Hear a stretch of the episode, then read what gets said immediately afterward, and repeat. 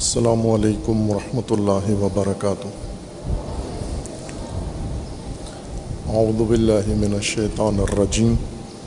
بسم اللہ الرحمن الرحیم۔ الحمد للہ وسلاۃ وسلام علی رسول اللہ و علیہ اہل اللہ۔ واللعنت الدائمت علی اعدائهم اعداء اللہ۔ من یوم عداوتہم الى یوم لقاء اللہ۔ اما بعد، فقال الامام حسین بن علی علیہ السلام، یا فرزدق، ان هؤلاء قوم لزموا طاعت الشیطان وتركوا طاعت الرحمن وأظهروا الفساد في الأرض وأبطلوا الحدود وشربوا الخمور واستأثروا في أموال الفقراء والمساكين وأنا أولى من قام بنصرة دين الله وإعزاز شرعه والجهاد في سبيله لتكون كلمة الله هي العليا صلوات پڑھیے محمد وال محمد پر.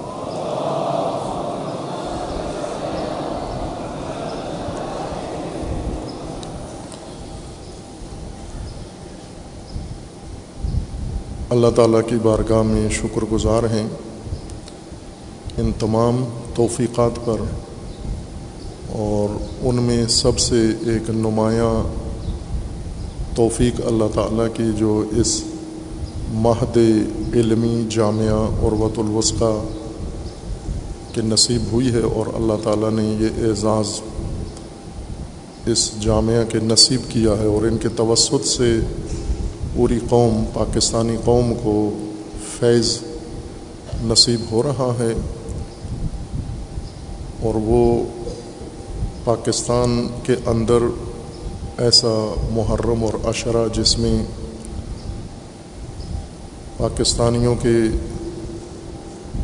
حالات کے مطابق لوگوں نے سوچنا چھوڑ دیا تھا کہ کیا کوئی دن ایسا ہو سکتا ہے پاکستان میں کہ تمام مسلمان بارگاہ سید الشہداء علیہ صلاۃ وسلام میں آ کر محرم میں ادائے عقیدت کریں و ادب و احترام وہ آپ مشاہدہ کر رہے ہیں کہ ہر روز مختلف مسالے کو مذاہب سے تعلق رکھنے والی ایک شخصیت، عالم، محقق، خطیب و اسکالر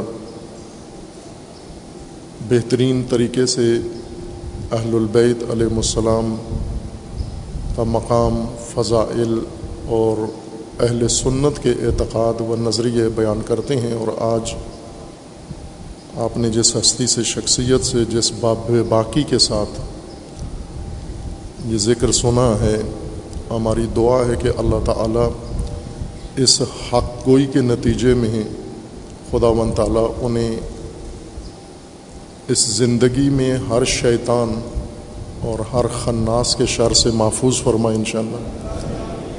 اور پروردگار آخرت میں اجر عظیم عطا فرمائے اور اسی پیشوا کے ساتھ اللہ معشور فرمائے، جس کے حق کو اتنی دلیری کے ساتھ امت کے سامنے بیان کر رہے ہیں۔ ہم نے پہلے یہ عرض کیا ہوا تھا، اپنے تعلیمی نظام میں بھی اور تبلیغی میں بھی کہ یہاں پر ہر مسلک کا عالم آئے اور اپنا نظریہ و اعتقاد بیان کرے۔ آج آپ نے تمام گفتگو جتنی بھی سنی ہیں، وہ اہل سنت کا مذہب سنا ہے آپ نے۔ اہل سنت کا عقیدہ سنا ہے۔ اہل سنت کی کتابوں کے حوالے سنے ہیں۔ اہل سنت کے محققین اور علماء کے حوالوں سے مقام اہل البیت علیہ السلام آپ نے سماعت کیا ہے، جس میں ایک بھی شیعہ کتاب کا حوالہ نہیں تھا۔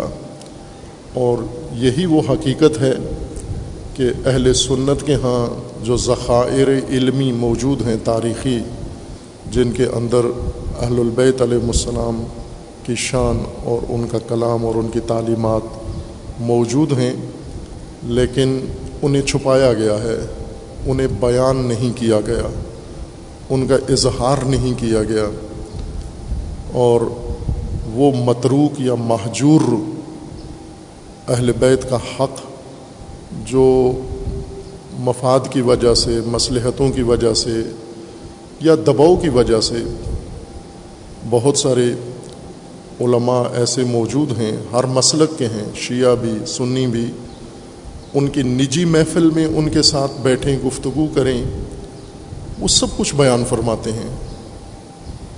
مجھے یاد ہے ایک بہت بڑے اکابر میں سے اہل سنت کے کچھ عرصہ پہلے، ایک دو سال پہلے ان کی وفات ہوئی ہے اور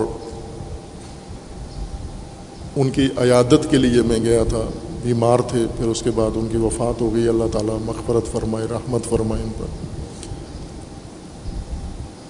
تو انہوں نے ایک اور اہل سنت عالم کی تحقیق اور کتاب کا ذکر کیا اور کہہ کے پھر رو پڑے۔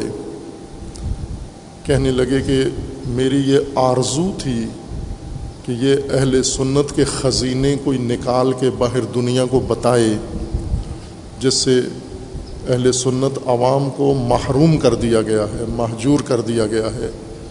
یہ خزینے کوئی ان کو بتائے جا کر اور اس بزرگوار نے یہ قلم چلائی ہے اور یہ کتاب وہ رو رو کر ان کے لیے دعا کر رہے تھے۔ تو ایسے بزرگ جب آپ عزیزان، آپ جوان علماء محقق جرت کر کے حسینی جذبے کے ساتھ، یہ عاشورائی جذبہ ہے۔ جو انسان کو بے باک کر دیتا ہے، میسے میں تمار بنا دیتا ہے، امار یاسر بنا دیتا ہے۔ جو شکنجے میں اور زیر خنجر بھی حق بیان کرتے ہیں، وہ یہ جذبہ آپ کا ہے۔ اور بہت سارے ایسے آپ کے ہم دل، ہم فکر لوگ ہیں، آپ کو دعا دیتے ہیں۔ ہماری دعا ہے کہ اللہ ان کو بھی جرت دے انشاءاللہ۔ اور وہ بھی اسی طرح بے باقی کے ساتھ، دلیری کے ساتھ، بے خوفی کے ساتھ یہ حقائق دنیا کے سامنے رکھیں اور آپ نے دیکھ لیا روزانہ جو شخصیت آتی ہے ایک علیحدہ خوشبو لے کر، ایک علیحدہ اپنا انداز لے کر، ایک علیحدہ اپنا طرز بیان لے کر آتے ہیں اور اس مجلس کو منور کرتے ہیں اپنے ذکر سے۔ اور جو لوگ دونوں طرف ہیں اس طرح کے شیعہ سنی میں جو انہوں نے شیعہ سنی کے اندر یہ دراڑیں ڈال کے اور اس سے فائدہ اٹھایا ہے، انہیں اپنا کاروبار ٹھپ ہوتا نظر آ رہا ہے۔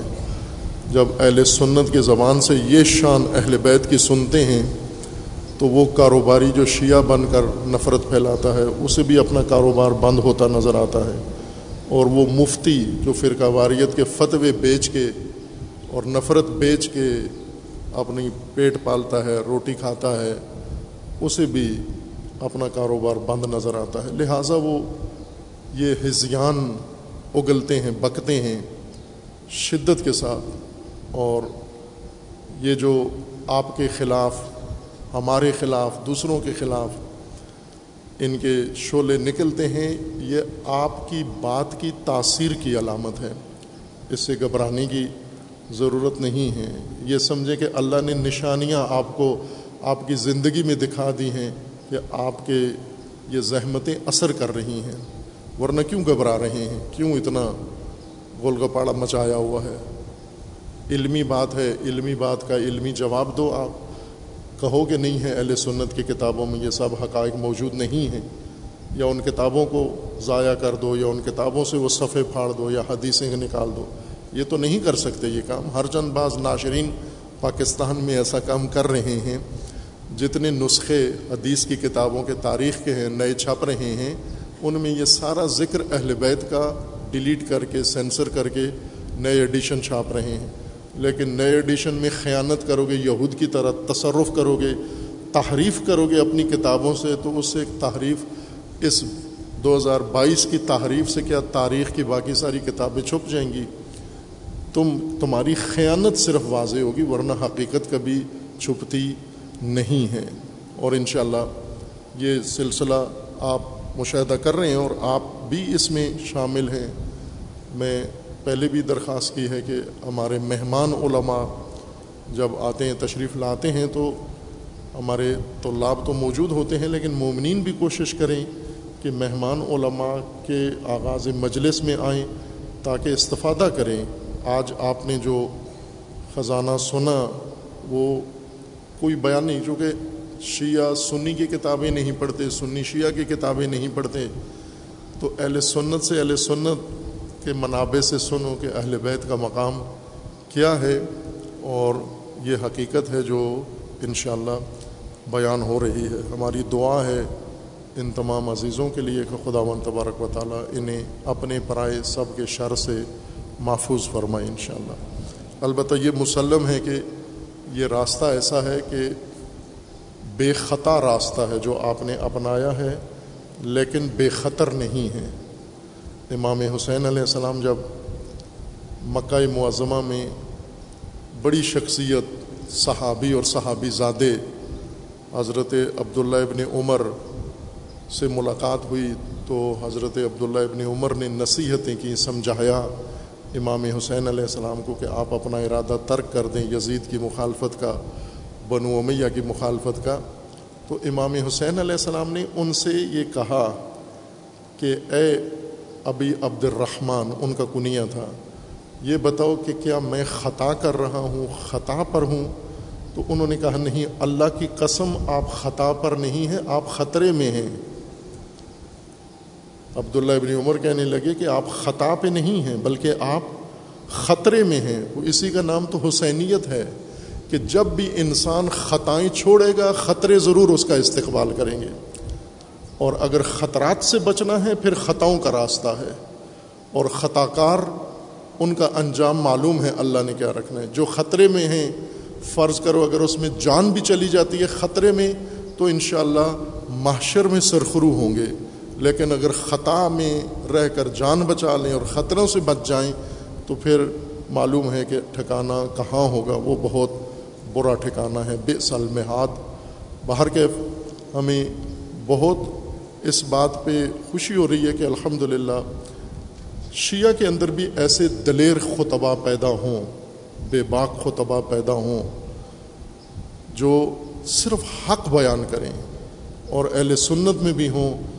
اور پھر دور نہیں ہے کہ پاکستان کی اس آشفتہ فضا کو ایک بہترین آسودہ فضا میسر آئے گی اور پھر محرم نا امنی کا مہینہ نہیں ہوگا، بلکہ محرم فقط اہل بیت اور سید الشہداء کی بارگاہ میں اظہار عقیدت و ہدیہ عقیدت کا مہینہ ہوگا۔ پھر ہماری حکومت کو بھی ٹینشن لینے کی ضرورت نہیں ہے۔ حکومت کوششیں تو کرتی ہے، خرچہ بھی بہت کرتی ہے، جلوسوں پہ ہزاروں سپاہی پولیس، کیمرے، فلاں فلاں سب کچھ کرتی ہے، لیکن اگر چاہتے ہو کہ حکومت بھی آسودہ ہو جائے، تو ان لوگوں کی حوصلہ افزائی کرو جو اہل بیت علیہ السلام کا مقام اس طرح سے کھول کے بتا رہے ہیں کہ یہ تو سنی شیعہ جھگڑا ہی نہیں تھا، یہ تو کسی اور نے آ کے گمراہ کر دیا لوگوں کو، ورنہ یہ سنیت تھی جو آج ساری آپ نے سنی ہے خوب شیعہ کے بارے میں تو آپ جانتے ہیں، شیعہ کربلا اور عاشورہ میں کیا کہتے ہیں، لیکن آج آپ نے کھول کے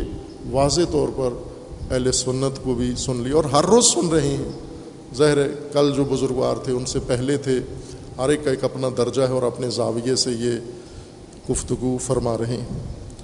ہماری دعا ہے، اللہ تعالیٰ انہیں محفوظ رکھے، ان کی توفیقات میں اللہ اضافہ فرمائے اور ان کے سخن میں، بیان میں اللہ مزید تاثیر عطا فرمائے انشاءاللہ۔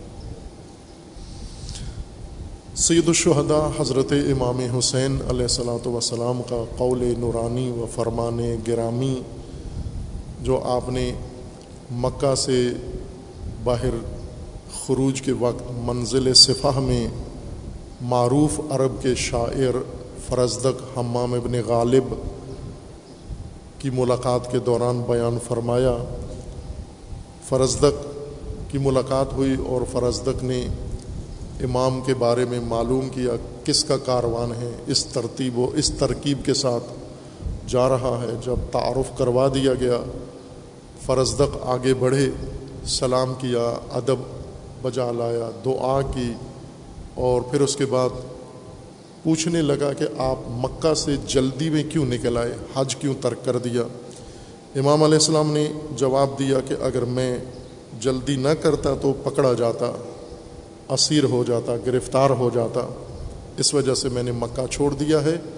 اور پھر امام نے فرزدق شاعر سے پوچھا وہ من ان تھا آپ کون ہو؟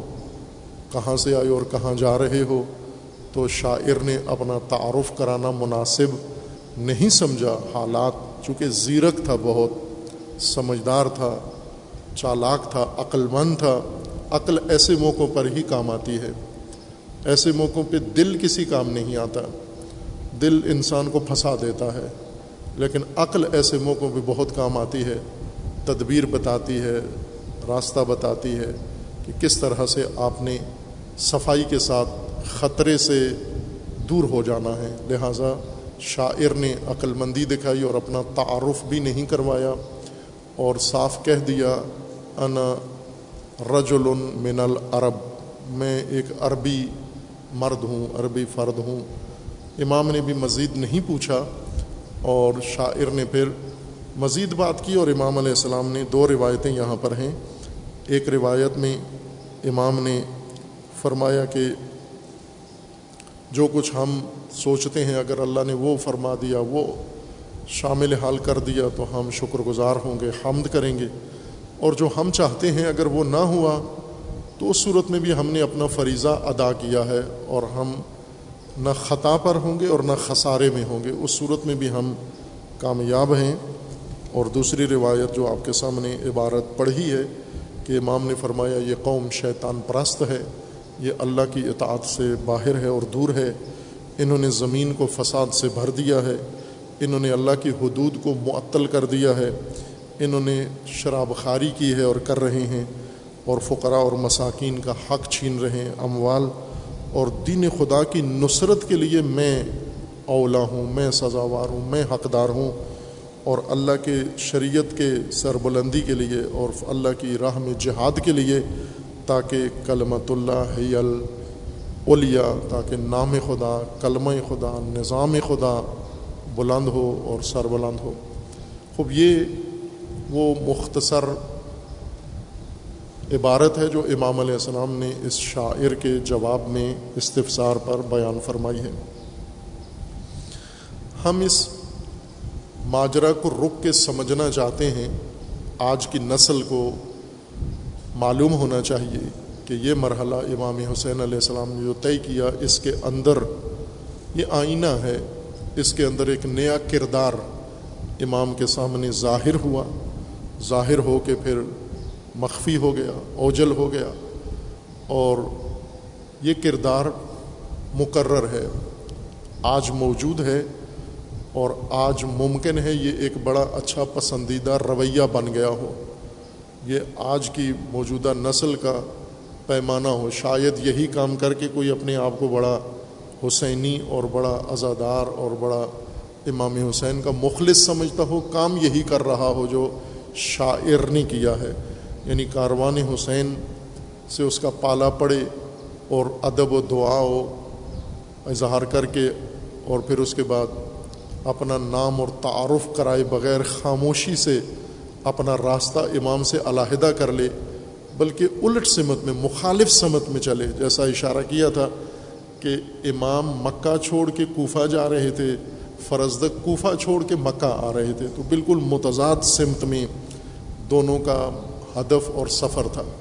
اور پھر اس مختصر سی ملاقات کے بعد امام علیہ السلام اپنے مقصد کی جانب اور فرزدق اپنے مقصد کی جانب رہے۔ امام، یہ آٹھ ذی الحجہ کا ماجرا ہے اور آٹھ ذی الحجہ کے بعد عاشور تک امام علیہ السلام نے اپنا سفر جاری رکھا اور وہاں پر شہید ہو گئے۔ لیکن فرزدق اس ماجرا کے بعد، ایک، اس ساٹھ ہجری کے بعد، ایک سو دس ہجری تک زندہ رہے۔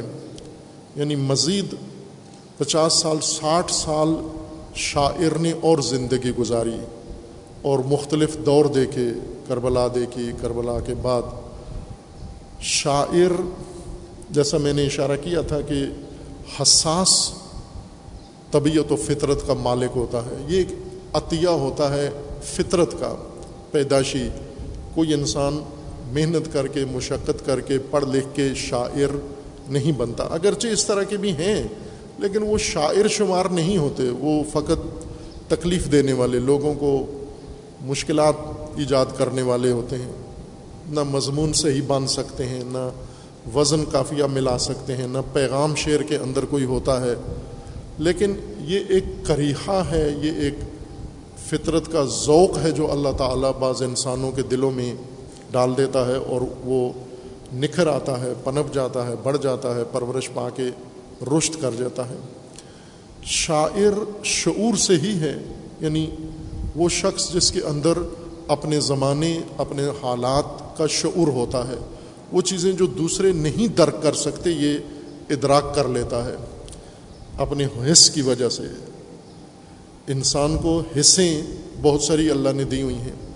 کچھ لوگ ہیں خطرے جلدی حص کر لیتے ہیں، کچھ فائدے جلدی احساس کر لیتے ہیں۔ کچھ لوگ اسی طرح دیگر حالات احساس کر لیتے ہیں۔ جیسے سیاسی، مثلا ملک کے اندر پاکستان میں سیاسی آشوب ہے، سیاسی فتنہ ہے، بلکہ سیاسی خیانت انجام پا رہی ہے۔ ایسے میں کچھ لوگ اپنی حص کی مدد سے سیاسی احساس کر لیتے ہیں، حالات کا ادراک کر لیتے ہیں۔ کچھ نہیں کر سکتے۔ شاعر وہ حساس انسان ہے جس کی فطرت میں یہ حص زندہ ہے، جاگی ہوئی ہے اور وہ حالات کو جلدی ادراک کر لیتا ہے۔ اور پھر ان حالات کا اپنی خاص ہنر کے ذریعے اظہار بھی کرتا ہے۔ لوگوں کے سامنے ان حالات کو پیش بھی کرتا ہے۔ اس طرح سے پیش کرتا ہے کہ لوگوں کی توجہ کا مرکز بن جائے۔ توجہ بھی لوگ اس کی طرف کریں۔ بور نہ ہوں۔ الجھ نہ جائیں، لوگ مایوس نہ ہوں اس سے۔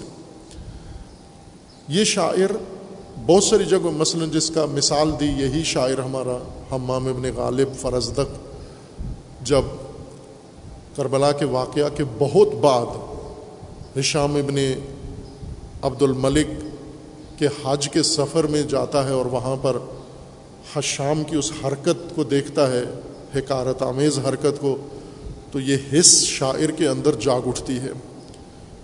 سب نے وہ محسوس کیا، لیکن شاعر نے اس توہین آمیز یا تحقیر آمیز حرکت کو زیادہ محسوس کیا اور فوراً رہ نہیں سکا، ضبط نہیں کر سکا، اپنے اوپر کنٹرول نہیں کر سکا بھائی کہ خطرہ تھا اس کے لیے۔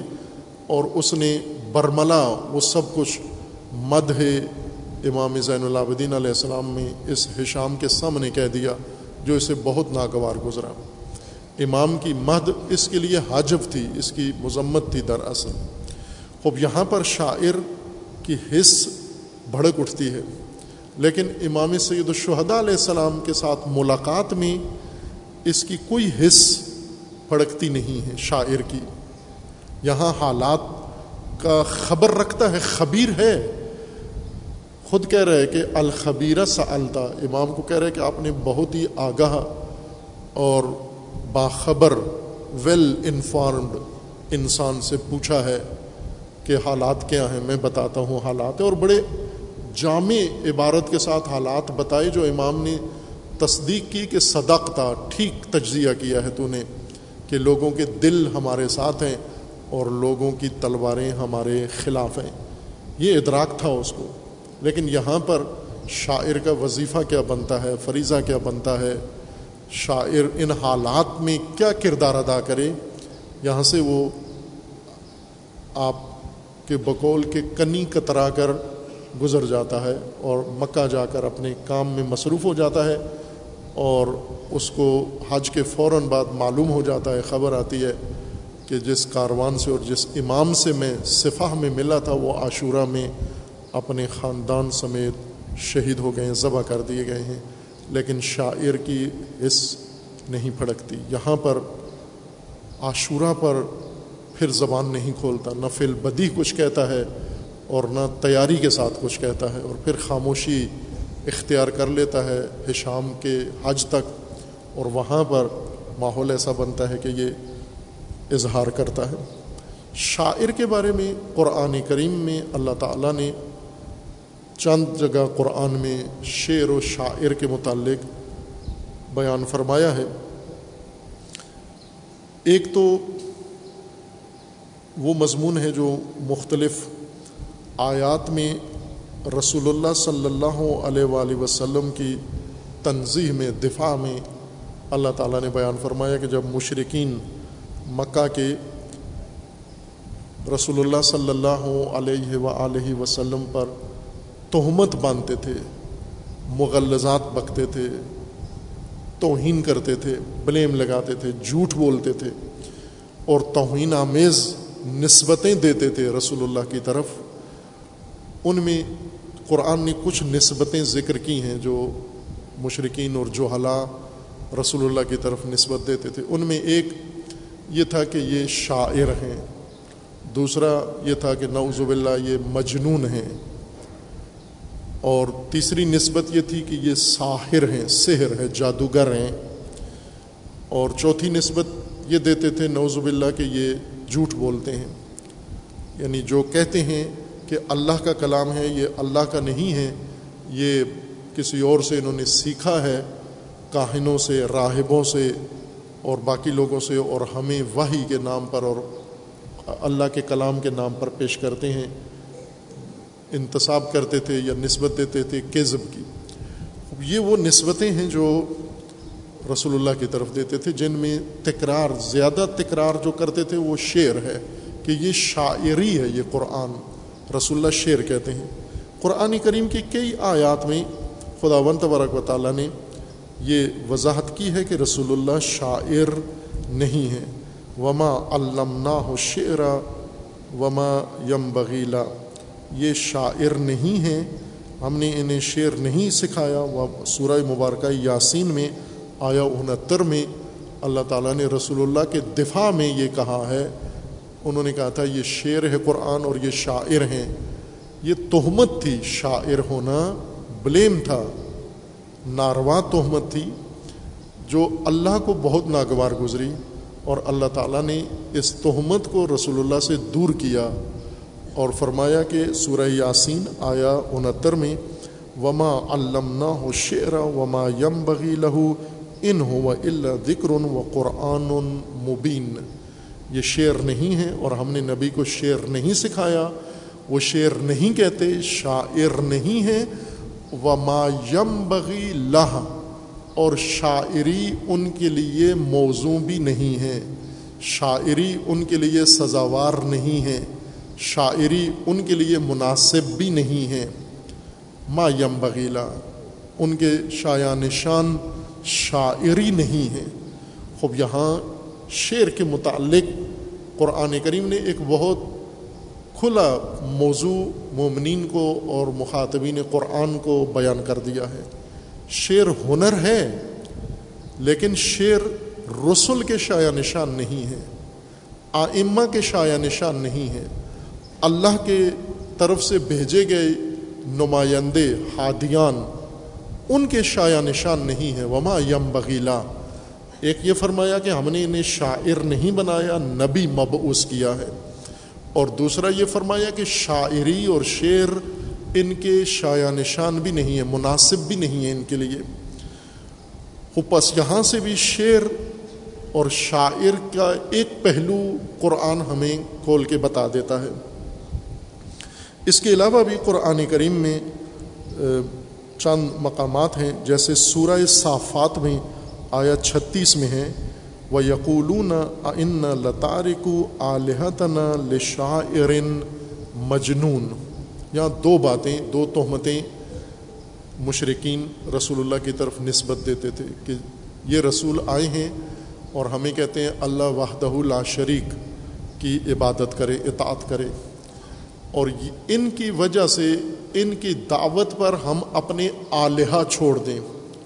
آلیہ یعنی جن کی اطاعت ہم کر رہے ہیں، کہ عموماً اس کا معنی بت کر کیا جاتا ہے۔ بت نہیں تھے آلیہ ان کے، بت مقدس تھے، لیکن بتوں کی اطاعت تو نہیں ہوتی تھی۔ بت فرمان کوئی نہیں دیتے تھے۔ الہ اس کو کہتے ہیں جو فرمان دے اور اس کی بات مانی جائے۔ اس کو الہ کہتے ہیں۔ جو حاکم ہو، فرمان ہو، فرمان دینے والا ہو، فرمان روا ہو، فرمان دہ ہو اور اپنے ماتحت کو حکم دے اور وہ ماتحت واجب سمجھ کر اس کے حکم کو بجا لائے، یہ ابدیت ہے اور وہ جو حکم دے رہا ہے وہ الوحیت ہے، آلہیت ہے۔ رسول اللہ نے ان کو کہا کہ یہ تمہارے آلیہ نہیں ہے الہ تمہارا اللہ ہے۔ انہوں نے کہا کہ ہم ایک شاعر اور ایک مجنون کے کہنے پر ہم اپنے آلیہ چھوڑ دیں۔ ایک شاعر اور ایک مجنون کے کہنے پر۔ مجنون، جنون، اردو میں جنون مثبت معنی اختیار کر گیا ہے۔ اردو میں شاعروں نے، ادیبوں نے اور گلوکاروں نے، قوالوں نے جنون کو اس طرح استعمال کیا ہے کہ فخریہ طور پر لوگ اپنے آپ کو مجنو کہتے ہیں کہ ہم جنونی ہیں، سیاست کے جنونی، مذہبی جنونی۔ جب کسی کو کہو کہ یہ جنونی آدمی ہے اسے بالکل برا نہیں لگتا۔ چونکہ جنون ایک قسم کا عشق کا ہی معنی کیا جاتا ہے اور جذبہ اور ایک نڈر آدمی جنون اس کو کہا جاتا ہے۔ عربی زبان کا لفظ ہے، اردو کا نہیں ہے اور اردو میں بھی عربی معنی میں ہی استعمال ہوتا ہے۔ جنون یعنی فاقد عقل، جس انسان کے اندر عقل، ہوش، حواس ختم ہو چکے ہوں، اور اس کا درست ترجمہ ہے پاگل یعنی جو بالکل تشخیص، تمیز کھو بیٹھا ہو، جو نہ محرم نہ محرم میں تمیز نہ کر سکے، جائز، ناجائز میں تمیز نہ کر سکے، حلال، حرام میں تمیز نہ کر سکے، جو معیوب اور محبوب میں تمیز نہ کر سکے اس انسان کو جو عقل کھو بیٹھے، حواس کھو بیٹھے، اس کو پاگل یا مجنون کہتے ہیں۔ رسول اللہ کو یہ کہتے تھے نوز باللہ کہ یہ مجنون ہیں۔ نوز باللہ یہ حواس کھو بیٹھے۔ اور شاعر، دوسری تہمت شاعر کی لگاتے تھے کہ اس شاعر یا مجنون کے کہنے پر ہم نہیں کچھ کرتے۔ اسی طرح سورہ تور میں ان کے بارے میں ہے کہ ام یقولون شاعر نتربس وہی ریب المنون۔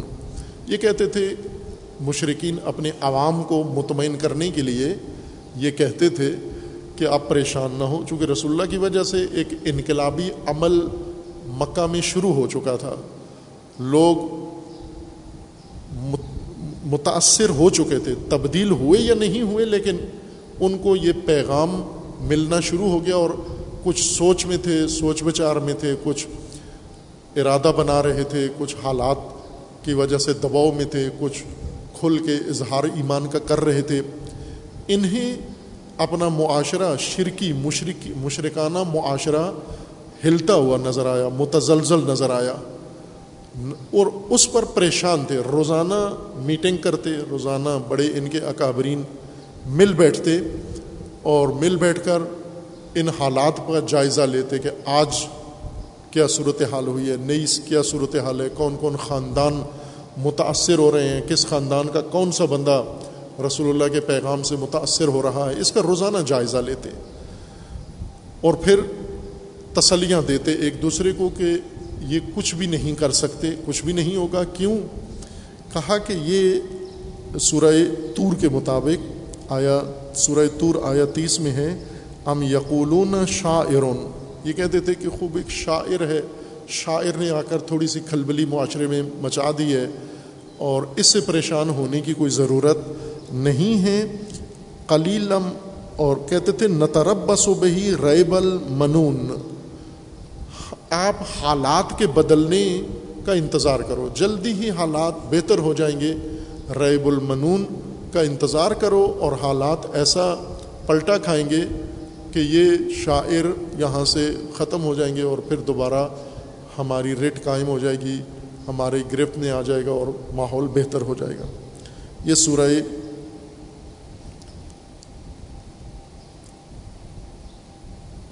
تور میں ہے اور جو شعراء کے بارے میں قرآن نے بہت واضح حقیقت بیان کی ہے، وہ سورہ شعراء میں ہے آیا دو سو چھبیس میں سورہ شعراء، ایک سورہ کا نام ہی سورہ شعراء ہے، چھبیس نمبر سورہ ہے۔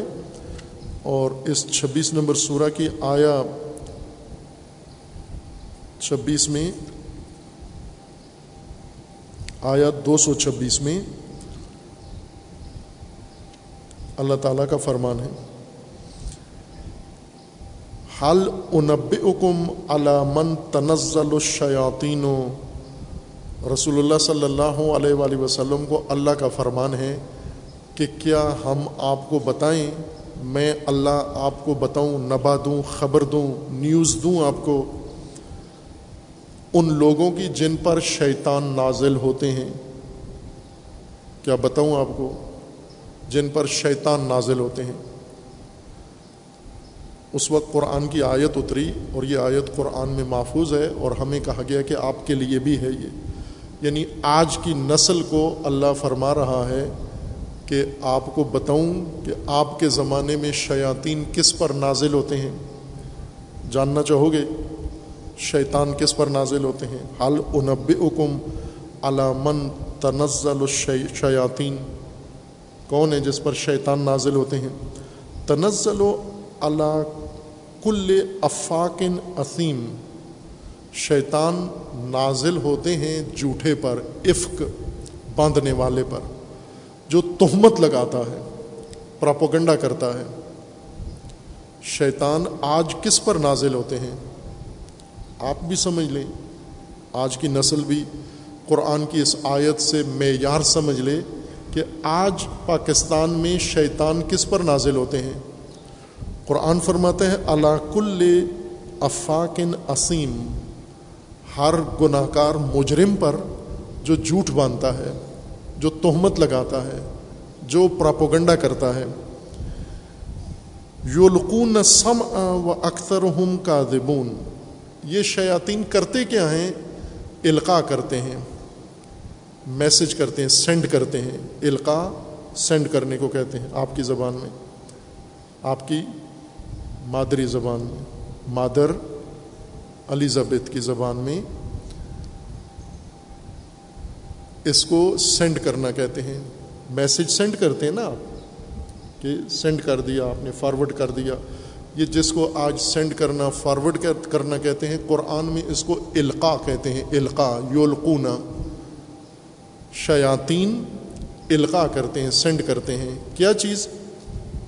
اسم افواہیں، سنی سنائی باتیں۔ شیطان نازل ہوتے ہیں افاق پر، عفق باندھنے والوں پر، جھوٹوں پر، اور ان کو جھوٹوں پر شیطان نازل ہو کے کہتے کیا ہیں، ان کو بتاتے کیا ہیں، افواہیں ان کو بتاتے ہیں، سنی سنائی باتیں ان تک پہنچاتے ہیں۔ اور یہ شیطان اور جن پر یہ نازل ہوتے ہیں اکثر ہم کاذبون، یہ سب جھوٹ ہوتا ہے۔ اس کے بعد ہے وشعرا یہ آیا ایک سو دو سو تیئیس تھی، دو سو چوبیس میں ہے و شعرا او یتب الغاون شعرا بھی ہیں اور شعرا کی اتباع شعرا کی پیروی شعرا کے پیچھے شعرا کی بات جو مانتے ہیں۔ کون لوگ ہیں؟ غاون غاون اور شعرا ان کا آپس میں تعلق ہے۔ ان کا آپس میں رشتہ ہے۔ شعرا کے پیچھے غاون اور غاون کے آگے سامنے شعرا ہوں گے۔ ابھی مانا کروں گا شعرا کا بھی اور غاون کا بھی۔ علم ترا ان فی کل وادن یہیمون۔ خوب یہ شعرا جن کی اتباع غاون کرتے ہیں، ان شعرا کی پریشانی کیا ہے، مشکل کیا ہے، یہ کرتے کیا ہیں؟ کیا نہیں دیکھتے کہ شعرا ہر وادی میں بھٹکتے ہیں؟ ہر وادی میں سر کپاتے ہیں، ہر میدان میں، ہر موضوع میں، ہر چیز میں جاتا ہے شاعر۔ اور شاعر کی ایک اور خصوصیت یہ ہے وہ ان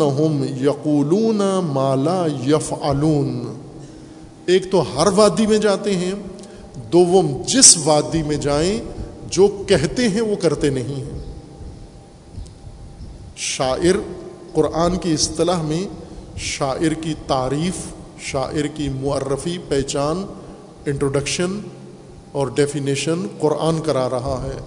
شاعر جو ہر وادی میں جائے اور ہر وادی میں جو کچھ کہتا ہے، اس پر عمل نہیں کرتا، وہ انجام نہیں دیتا، صرف کہتا ہے۔ الدین آمن و امل الصالحات و دکر اللہ قطیرن ون تصر ما ظلم وسیالم الدین ظلم منقلب قلبون سوائے ان لوگوں کے جو ایمان لائے اور عمل صالح بجا لائے۔ اللہ کو کثرت سے ذکر کیا اور مظلومیت کے حالت میں انہوں نے جوابی اقدام کیا۔ اللہ سے نصرت مانگی اور اللہ نے ان کی نصرت کی اور ظالمین کو عنقریب معلوم ہو جائے گا۔ کہ ان کے ساتھ کیا ہونے والا ہے؟ کس کروٹ گرنے والے ہیں؟ ظالمین کو عنقریب معلوم ہو جائے گا۔ یہ سورہ شعراء کی آخری آیات ہیں دو سو اکیس سے لے کے دو سو ستائیس تک۔ جن میں شعراء کے بارے میں فرمایا کہ شعراء کے تابع لوگ غاون ہوتے ہیں۔ غوایا قرآن کریم میں رشت کے مقابلے میں ہے۔ قد طبین رشد و من الغی۔ اور ہم نے رشت اور غی دونوں کو پہلے تفصیل سے معنی کیا، لیکن نہ آپ کے سامنے، ظاہر وہ جن کے سامنے کیا تھا، اگر موجود ہیں، اللہ ان کو سلامت رکھے، موجود نہیں ہیں تو اللہ ان کی مغفرت کرے۔ اور اگر آپ ہی نے پہلے سن بھی لیا ہے، تو یقیناً ابھی آپ کے ذہن میں کچھ بھی نہیں ہے چونکہ روزانہ جو یلغار میڈیا کے ذریعے، موبائل کے ذریعے آپ پر ہوتی ہے۔ آپ میں سے اکثر کو یہ بھی پتہ نہیں ہوگا کہ دوپہر کو کھایا کیا ہے ہم نے۔ نہیں معلوم ہوتا۔ جو بہت مشغول لوگ ہیں، مصروف لوگ ہیں، نہیں یاد ہے۔ ناشتہ کیا کیا تھا؟ یہ تو بالکل ہی ذہن سے نکل گیا ہے۔ چونکہ سیکنڈز میں اوپر یلغار آ رہی ہے آپ کے اوپر۔ غاون یا غوایت بٹکنے کو کہتے ہیں۔ راستے سے ہٹ جانے کو کہتے ہیں۔ درست راستے سے بہک کر کسی جانب نکل جانا۔ اغوا اسی سے نکلا ہے۔ غاون غی اور اغوا جو اردو میں زیادہ استعمال ہوتے ہیں۔ فلاں کو اغوا کر لیا گیا، اغوا کو نندگان اور مغوی اور مغویہ اور اغوا شدگان، یہ روزانہ آپ پڑھتے سنتے بولتے رہتے ہیں۔ اغوا یعنی جسے اٹھا کے لے گئے، ہم یہ کہتے ہیں۔ اصل اغوا یہ ہے کہ جو ایک سیدھے راستے پہ جا رہا تھا، اس سے اس کو ہٹا کے دوسری طرف کسی نے بھٹکا دیا۔ یہ اغوا ہے۔ فزیکلی اغوا یہ ہے کہ آپ کو جسمانی طور پر اٹھا کے، گاڑی میں بٹھا کے کہیں اور لے جائیں۔ لیکن یہ کم ہوتا ہے۔ ذہنی اغوا، قلبی اغوا اور علمی اغوا، فکری اغوا روزانہ ہوتا ہے۔ اور آج کل زیادہ ہو رہا ہے۔ آپ محرم کی مجالس میں کثرت سے ایک عمل کا ارتکاب دیکھیں گے، وہ ہے اغوا۔ بہکانا۔ لوگوں کو سیدھے دین سے سرات مستقیم سے بہکا کے دائیں بائیں لگا دینا، ان کو بالکل دین خدا سے اور حد خدا سے ہٹا دینا، یہ اغوا ہے۔ سوچ، سیدھی سوچ سے ہٹا کے ٹیڑھی سوچ پہ لگا دینا۔ جو انسان ایک صحیح فیصلہ کر کر رہا ہے، اس کے صحیح فیصلے کو غلط فیصلہ کروا دینا، یہ القاع کے ذریعے، شیطان کے ذریعے عفق کے ذریعے، جھوٹ کے ذریعے، افواہوں کے ذریعے اغوا کرنا۔ شاعر کے پیچھے کون چلتے ہیں؟ شاعروں کو کون پسند کرتے ہیں؟ غاون بھٹکے ہوئے، بہکے ہوئے لوگ شاعری بہت پسند کرتے ہیں۔ اور شاعر کیا کرتے ہیں؟ شاعر ہر وادگی، ہر وادی میں منہ مارتے ہیں، ہر موضوع پہ شعر کہتے ہیں، ہر میدان میں قدم رکھتے ہیں، اور جس میدان میں بہت کچھ چونکہ شعر مطلب یہی ہوتا ہے کہہ رہے ہیں، مسلسل شعر کہہ رہے ہیں، اور جو کہہ رہے ہیں اس میں سے ایک پر بھی عمل نہیں کرتے۔ آپ مذہبی شاعروں کو دیکھ لیں، یہ جو نعت پڑھتے اور لکھتے ہیں، اور رسول اللہ کے عشق میں یہ کہتے ہیں جی ہمیں دنیا سے کچھ بھی نہیں چاہیے، ہمیں صرف عشق رسول اور مدینے کی زیارت چاہیے۔ خوب انہیں کہیں جی بہت مہربانی، آپ نے ہماری مشکل حل کر دی۔ آپ مدینے جائیں یہ جو نعت پڑی ہے، اس کے کوئی پیسے نہیں ہیں، کوئی کرایہ نہیں ہے آپ کو۔ چونکہ آپ کے دل میں تو مدینہ ہے۔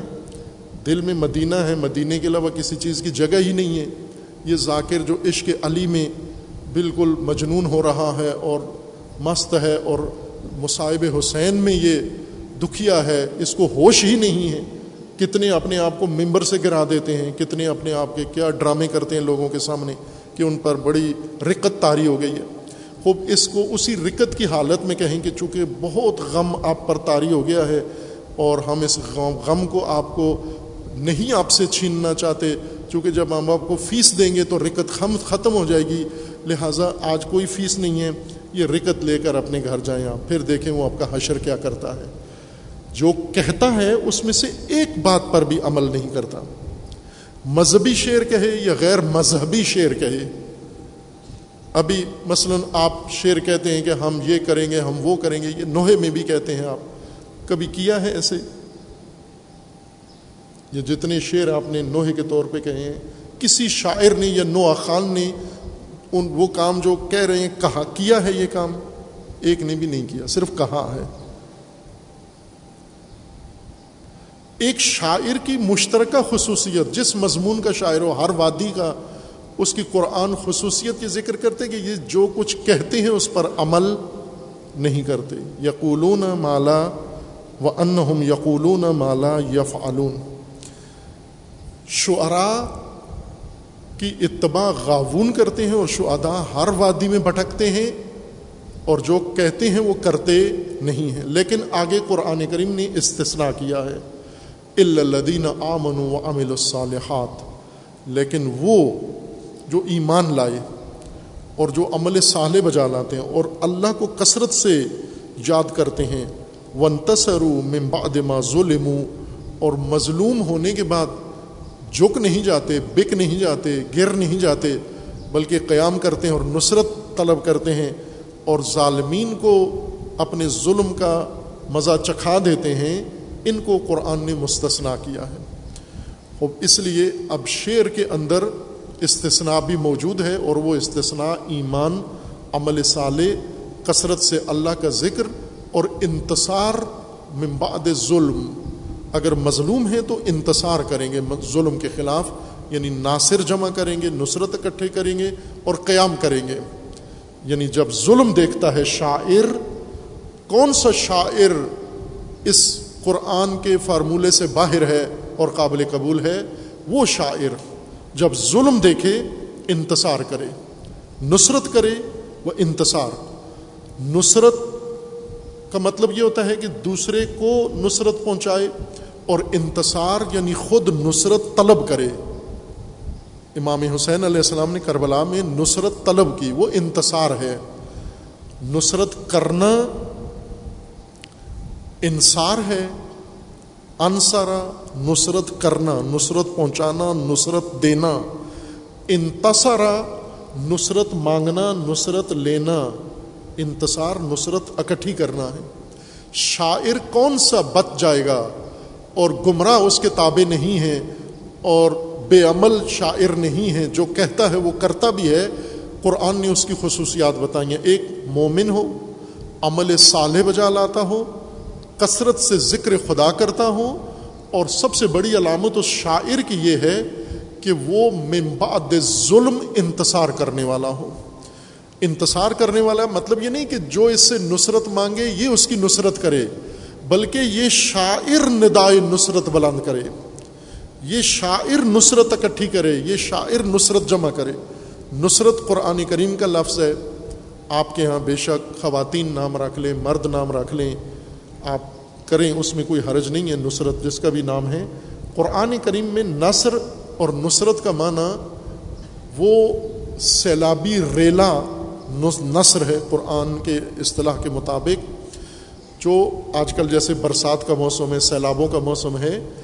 تو پہلے سے میدانی علاقے میں، جوہڑوں میں گڑوں میں گندا پانی کھڑا ہوا ہوتا ہے، رکا ہوا، جونکیں مینڈک اس کے اندر ہر آلودگی ہوتی ہے۔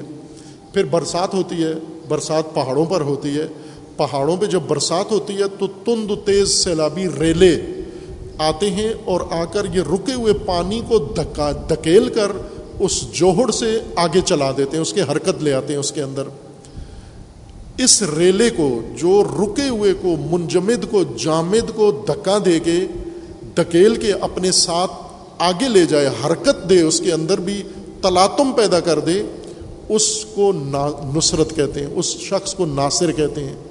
اور قرآن مجید میں یہ ہے کہ جو ظلم دیکھے اور ظلم کے بعد انتصار کرے یعنی اس قسم کا طبقہ، جماعت جو سیلابی ریلے والی ہو یعنی انقلابی، جو کایا پلٹنے والی ہو، جو میدان کا نقشہ بدل دینے والے ہوں، جو منجمد قوم کو میدان میں لا کے کھڑا کر دینے والے ہوں، اگر وہ شاعر ہے، وہ مستثنا ہے۔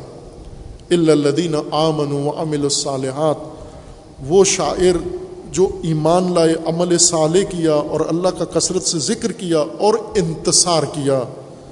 اور پھر ہے کہ جب یہ مومن اعمال صالحہ والے اور ذکر خدا کرنے والے انتصار کرتے ہیں، پھر ظالموں کو عنقریب پتہ چل جائے گا۔ جب یہ منتصر نصرت مانگنے والے، نصرت اکٹھی کرنے والے میدان میں آئیں گے سیالم الدین ظلم پھر ظالموں کو پتہ چل جائے گا۔ پھر ظالموں کو اپنی اوقات سمجھ میں آ جائے گی۔ جب یہ منتصرین اٹھیں گے، اپنے کلام کی مدد سے، اپنے اس قوت کی اس ہنر کی مدد سے جو اللہ نے ان کے اندر رکھا ہے، ظاہر شاعر انتصار سب سے بڑھ کر کر سکتا ہے۔ آج بھی آپ دیکھیں، جب سیاستدان ووٹ مانگتے ہیں تو شاعر شعر سناتے ہیں بیچ میں۔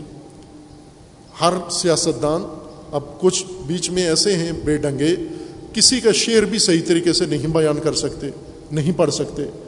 بے جاں پڑھتے ہیں، غلط پڑھتے ہیں۔ کسی گمنام کا، کسی بالے کا شعر اقبال کا شعر بنا کے پیش کر دیتے ہیں۔ وہ بالے نے بھی بہت شعر کہے ہیں، لیکن یہ سمجھتے ہیں کہ یہ اقبال کے شعر ہیں اور وہ فٹ کرتے ہیں اپنے۔ یا مثلا جیسے انقلابی شاعر ہے حبیب جالب پاکستان کے ایک انقلابی شاعر گزرے ہیں اور ظالموں کے خلاف، حکمرانوں کے خلاف بڑی دلیری اور بے باکی سے انہوں نے شعر کہے ہیں اور پھر جیلیں بھی گزاری ہیں اور زندانوں میں رہے ہیں اور کوڑے بھی کھائے ہیں اور ستم بھی دیکھے ہیں۔ جب ایسا شاعر میدان میں آتا ہے سیالم الدین ظلم ایمن قلبن ین قلبون شاعر انتصار کر سکتا ہے، نصرت جمع کر سکتا ہے۔ نصرت اکٹھی کر سکتا ہے۔ لیکن اگر وہ سب کچھ کرتا ہے، یہ کام نہیں کرتا جو آیت بتا رہی ہے، یہ وہ شاعر ہے جس کی اتباع غاون کرتے ہیں، بہکے ہوئے اور بھٹکے ہوئے۔ خوب جب بھٹکے اور بہکے ہوئے اس کے پیروکار بہکے ہوتے ہیں تو یہ خود کیا ہوگا؟ جو دوسروں کو بہکاتا ہے، جس کی اتباع سے اس کے پیروکار یا اس کے ماننے والے بہک جاتے ہیں، تو یہ خود کہاں کھڑا ہوگا یہ شاعر؟ یہ قرآن کریم نے شاعر کے متعلق ایک واضح حکم دے دیا ہے۔ خوب اب آپ آئیں۔ شاعروں کے جلوے دیکھیں ہم۔ قرآن کریم میں بھی دیکھ لیا آپ نے۔ اب ذرا تاریخ میں بھی دیکھتے ہیں۔ میں نے عرض کیا تھا کہ ایک بہت ہی نامور شاعر فرزدق سے بھی بڑا نام، جو کئی وجہ سے خصوصیات سے فرزدق پہ اولویت رکھتے ہیں۔ ایک یہ کہ صحابی ہیں رسول اللہ صلی اللہ علیہ و وسلم کے۔ اور نامور صحابی ہیں وہ۔ حضرت حسان ابن زید انصاری ثابت معذرت۔ حسان ابن ثابت انصاری رسول اللہ کے زمانے کے شاعر ہیں اور ان کو شاعر رسول اللہ بھی کہا جاتا ہے۔ یہ رسول اللہ کے مخصوص شاعر تھے جن کی شاعری رسول اللہ پسند کرتے تھے۔ ساٹھ سال یہ رسول اللہ سے پانچ سال ظاہراً بڑے ہیں عمر میں۔ جس سال رسول اللہ کی ولادت ہوئی، اس سے پانچ چھ سال پہلے یہ پیدا ہوئے، یہ مدینہ میں پیدا ہوئے۔ انصار میں سے تھے، خزرج۔ انصار کے دو قبیلے تھے، اوس اور خزرج، اور یہ خزرج سے تعلق رکھتے تھے یہ۔ پھر رسول اللہ صلی اللہ علیہ وآلہ وسلم مکہ میں جو زندگی بسر کی نبوت بیست تک، پھر اس کے بعد تیرہ سال بیست کے، اور پھر ہجرت فرمائی اور مدینہ آئے۔ مدینہ جب پہنچے تو یہ اوس و خزرج ان کے نمائندے پہلے ایمان لا چکے تھے مکہ میں، بیت میں، اور یہ باقی سارے رسول اللہ کے مدینہ پہنچنے کے بعد سب ایمان لے آئے۔ اور اس وقت ان کو انصار کا لقب دیا گیا۔ ان میں یہ بھی مسلمان ہوئے، جناب حسان ابن ثابت۔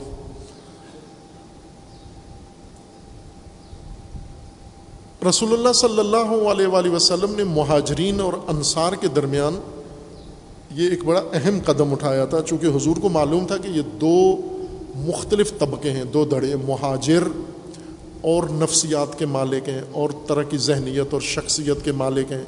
انصار ایک الگ مزاج رکھتے ہیں اپنا۔ رسول اللہ کے علم میں تھا۔ اب یہ دو مزاج کس طرح سے آپس میں جڑیں گے؟ کیا دو مزاج تھے کہ یہ جو مہاجر آئے ہیں، ان میں سے کچھ قریش میں سے ہیں؟ اور قریش جو بھی قریشی ہے، وہ پیداشی مغرور ہے۔ یہ عربوں کے ہاں نظام تھا۔ ابھی بھی آپ دیکھیں، مثلا پاکستان میں جو مختلف ذاتیں ہیں، سید ہیں، جٹ ہیں، چودھری ہیں فلاں ہیں، بٹ ہیں۔ یہ پیدائشی طور پر کچھ مغرور ہوتے ہیں۔ مثلا بٹ کا بچہ پیدائشی بٹ ہی ہوتا ہے وہ۔ اس کے طور اتوار وہ وہی ہوتا ہے جو اس کے قبیلے کے ہیں۔ یا جٹ کا بچہ جٹ ہی ہوتا ہے۔ اس کے اندر پیدائشی وہ خصلتیں موجود ہوتی ہیں۔ قریش اس طرح سے اپنے ایک غرور تکبر کے ساتھ، چونکہ قریش تھے، وہ نام ہی ان کو بڑا اپنا لگتا تھا۔ قریش البتہ شروع سے قریش نہیں تھے برتر قبیلہ۔ قریش نے بڑی تگدو کے بعد یہ مقام حاصل کیا تھا جاہلیت کے زمانے میں۔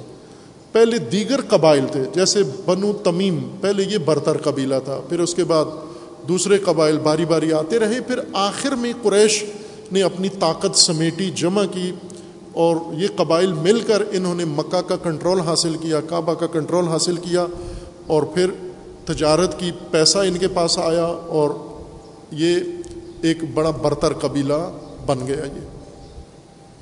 ظاہر قریش کی نفسیات کے مکہ کی ایک نفسیات تھی ان کے پاس۔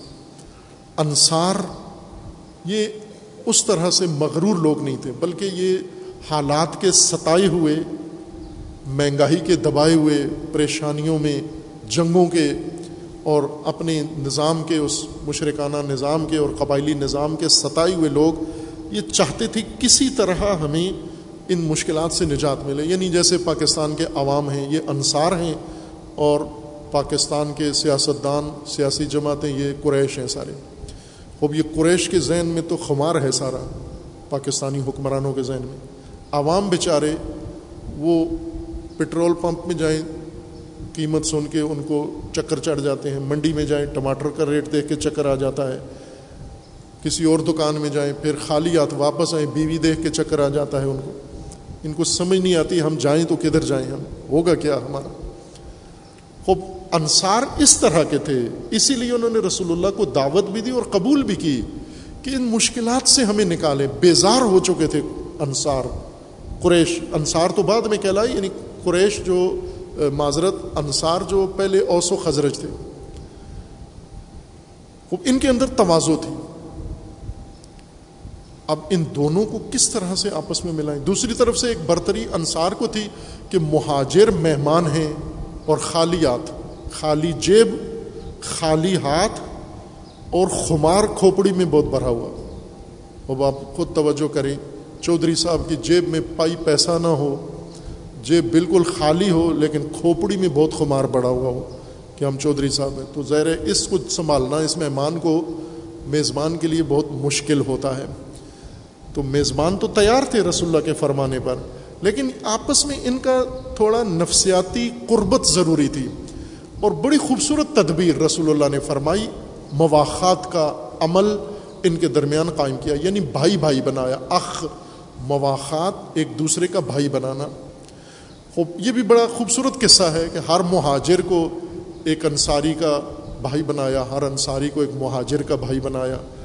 اور جو بہت جن میں انصاریوں میں جن میں خمار بھرا ہوا تھا، ان کو ایسے، ان کو قریشیوں کا بھائی نہیں بنایا۔ عبداللہ ابن ابئی یا ان ان میں سے جو ایک بڑا گمنڈی تھا، اس کا بھائی بلال حبشی کو بنایا رسول اللہ نے۔ اب وہ اسی پر تیش میں تھا کہ یہ میں اتنا بڑا چودھری علاقے کا ہوں، میرا بھائی کون سا بنا دیا ہے؟ ایک افریقن مثلا سیاہ رنگ کا ایک آدمی میرا بھائی بنا دیا۔ وہ منہ ہی دکھانے کے قابل اپنے آپ کو نہیں سمجھتا۔ سمجھتا تھا میری توہین ہوئی ہے لیکن رسول اللہ نے اس کا گمنڈ توڑنے کے لیے یہ کام کیا تھا۔ یعنی بڑی خوبصورت تدبیر ہے۔ یہ موضوع کبھی توفیق ملے تو نام انصاری اور مہاجر جو جوڑیاں رسول اللہ نے بنائیں ان جوڑیوں کی خصوصیات ضروری ہے۔ لیکن رسول اللہ نے اپنا بھائی کسی کو نہیں بنایا، کسی انصاری کو اپنا بھائی نہیں بنایا۔ تمام مہاجرین کو، چونکہ رسول اللہ بھی مہاجر تھے اور قریشی بھی تھے، کسی انصاری کے ساتھ نہیں ملایا۔ امیر المومنین بعد میں آئے، ہجرت کر کے بعد میں آئے۔ مواقعات کے عمل پر موجود تھے۔ جب مواقعات ہوئی تو رسول اللہ نے سے پوچھا گیا کہ آپ بھی کوئی اپنا بھائی چنیں تو رسول اللہ نے امیر المومنین کو کہا کہ یہ میرا بھائی ہے۔ چونکہ اصل انصار تو مدد کرنے والے کو کہتے ہیں، ناصر دین خدا۔ تو رسول اللہ کو معلوم تھا کہ میں جس دن سے اعلان نبوت کیا ہے، اس دن تو یہ ناصر ہے میرا۔ اس دن سے تو یہ ناصر ہے اور آخر تک یہ ناصر ہے میرا۔ لہذا امیر المومنین کو اپنا بھائی بنایا۔ وہاں پر دو شخصیتیں، ایک قریشی اور ایک انصاری۔ انصار میں سے حسان ابن ثابت، شاعر، نامور۔ اور دوسری طرف سے حضرت عثمان۔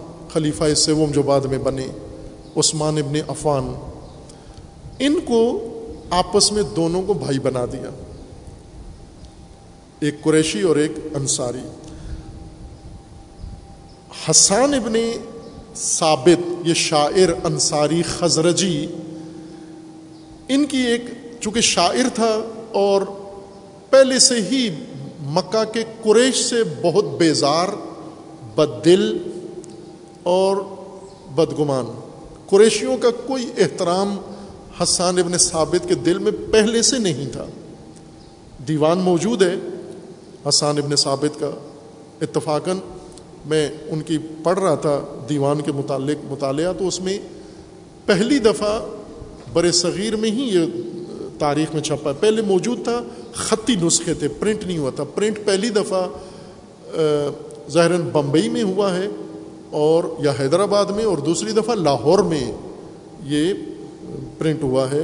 آج سے شاید دو سو سال پہلے یا ڈیڑھ سو سال پہلے، دو سو سال پہلے ظاہراً یہ یہیں پر چھپا ہے۔ پھر اس کا اردو ترجمہ بھی ہوا ہے یہ۔ حسان ابن ثابت۔ چونکہ ان کے جو شعر ہیں اسلام لانے کے بعد ان کو نعت سمجھا جاتا ہے۔ یعنی وہ رسول اللہ صلی اللہ علیہ وآلہ وسلم اور صحابہ کی مد ہو ان کی تعریف میں ہے۔ لہٰذا وہ نعت یا کلام اور مدھیہ کلام سمجھا جاتا ہے، اس لیے پاکستانیوں کے لیے زیادہ محبوب ہے۔ چونکہ پاکستان کے علاوہ نعت کہیں بھی نہیں ہے۔ ہندوستان، پاکستان میں، ایران میں نعت نہیں ہے، عرب ملکوں میں نعت نہیں ہے۔ کوئی کسی اور ملیشیا، انڈونیشیا میں نعت نہیں ہے۔ یہ ہنر بر صغیر کا ہے اور بڑا پرکشش اور دلچسپ ہنر ہے یہ نعت والا۔ اور اسی طرح ذاکری اور نعت دونوں جیسا میں نے اشارہ کیا تو ہنر ہیں یہ دونوں۔ اگر اس ہنر سے نعت والے اور اس ہنر سے ذاکری والے استفادہ کرتے، تو آج پاکستان کی شکل کچھ اور ہوتی۔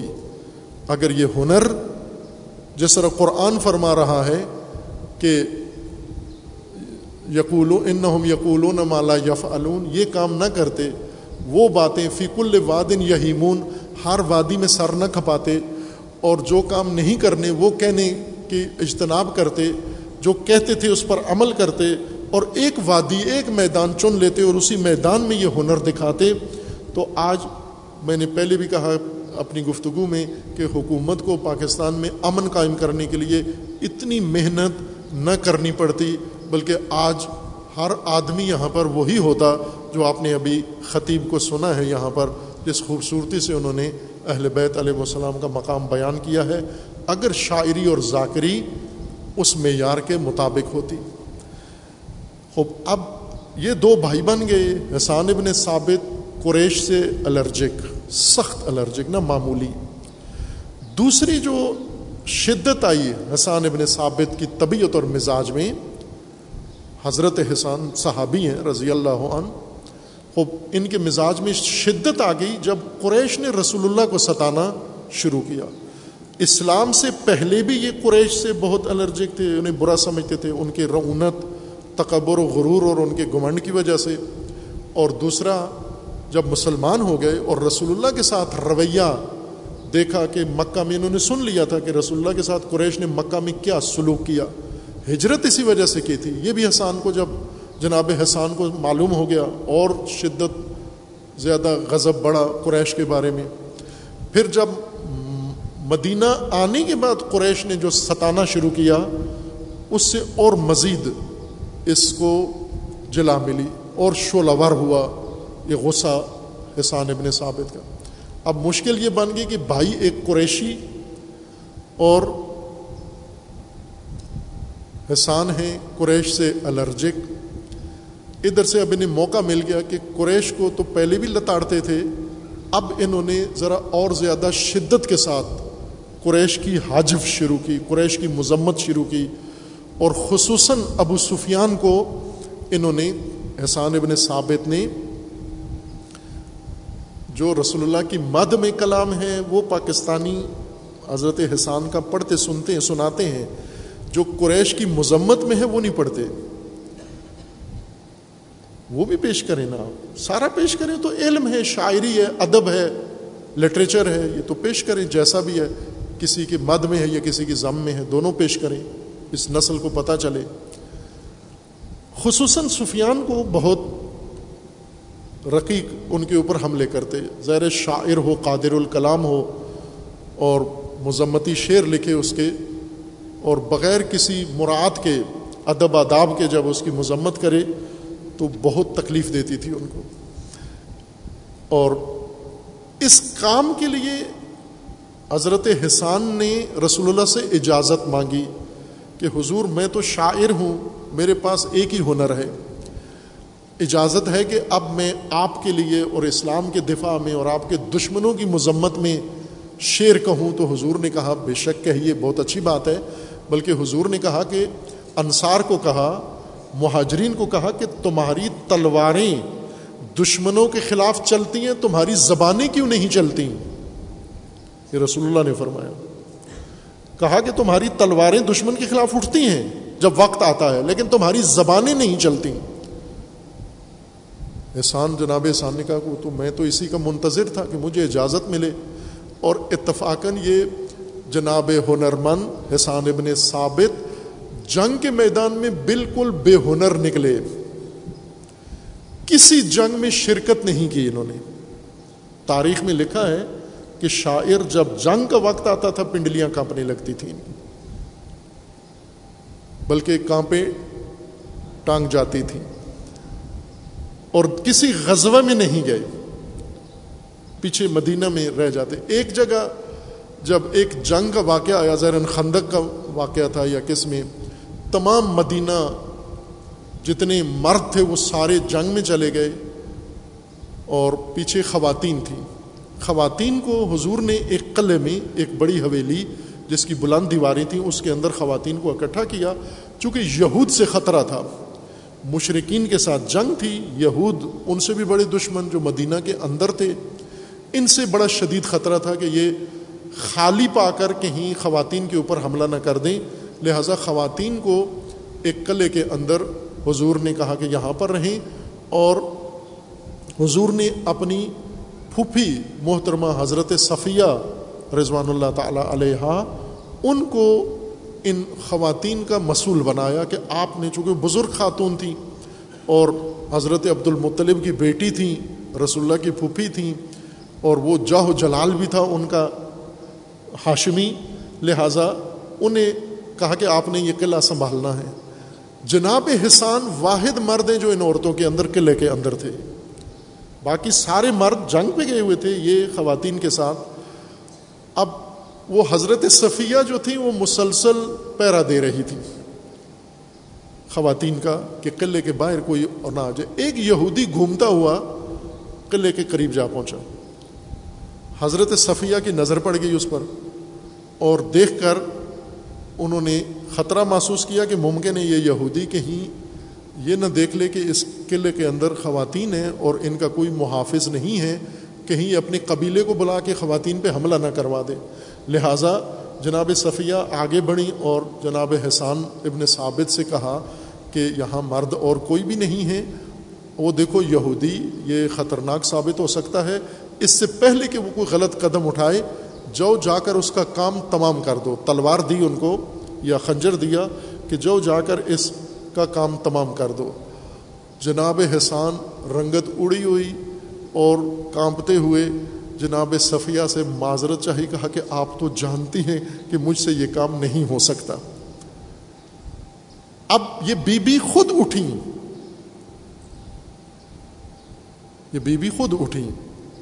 حضرت ابو طالب کی بہن خود اٹھیں اور خیمے کا بانس جس سے وہ خیمہ کھڑا کرتے ہیں، ڈنڈا، وہ بانس اس کے آگے نوک ہوتی ہے، وہ نکالا اور جا کر قلعے سے باہر جا کر اس یہودی کو فنار کر دیا، مار دیا حضرت صفیہ نے۔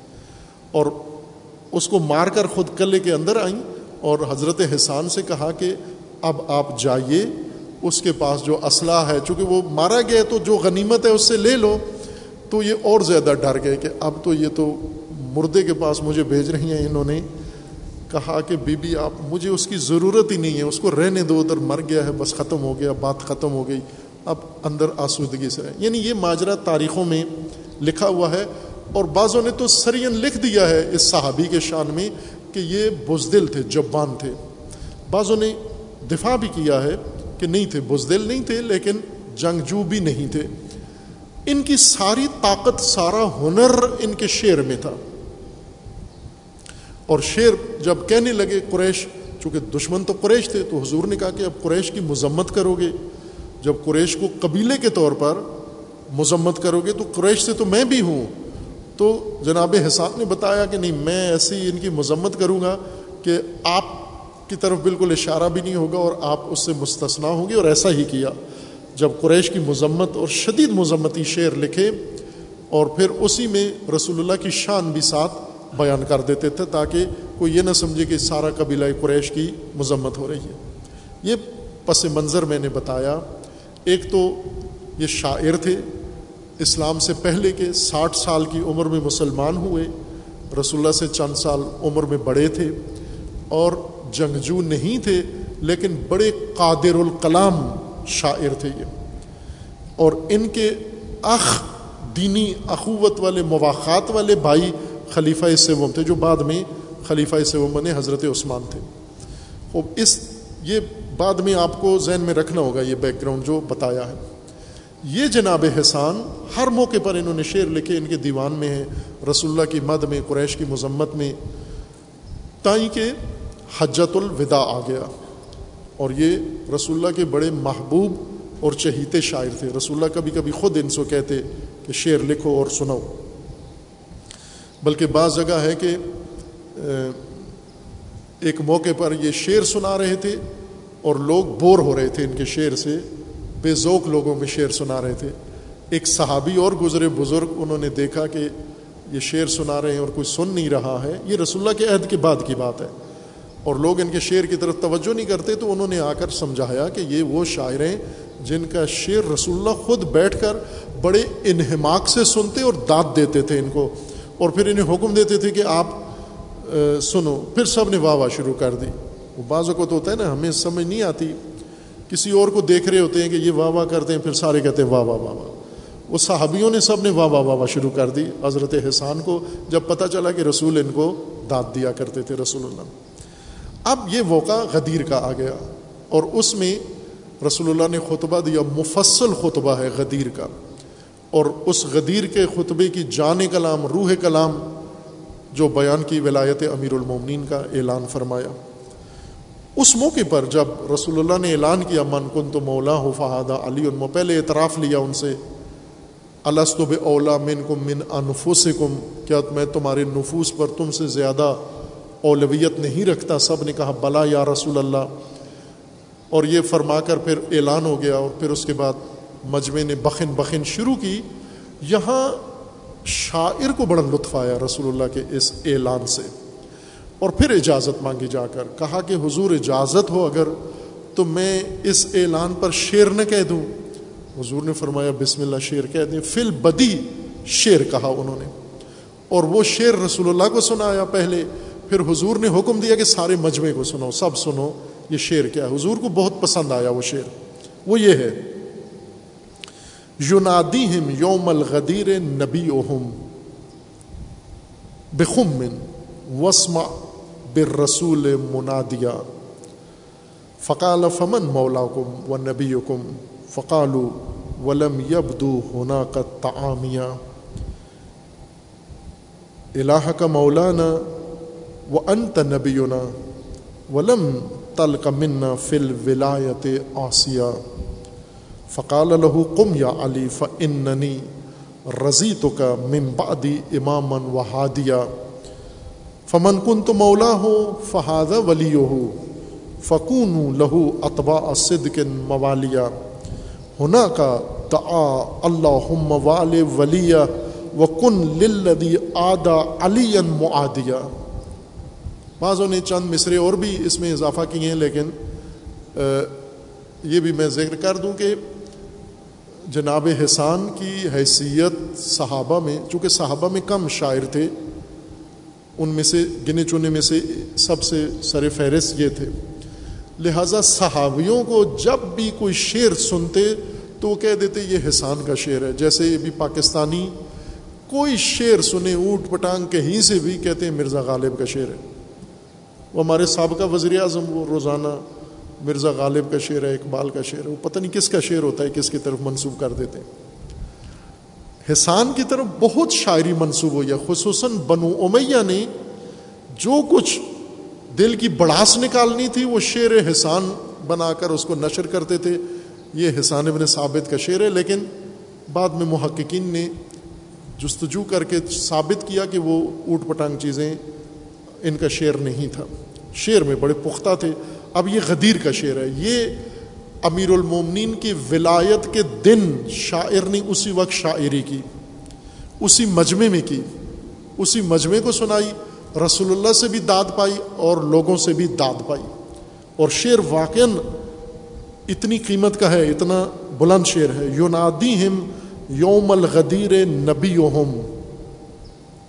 ان لوگوں کو، ان کے نبی نے غدیر کے دن پکارا۔ بے خم میں غدیر خم میں میدان خم میں وسما بر رسول منادیا۔ سنو رسول کی ندا کو سنو کان دھرو۔ یہ رسول کیا کہہ رہے ہیں تمہیں؟ فقالا فمن مولا کم و نبی کم تو رسول اللہ نے انہیں پوچھا کہ بتاؤ تمہارا نبی کون ہے؟ تمہارا مولا کون ہے؟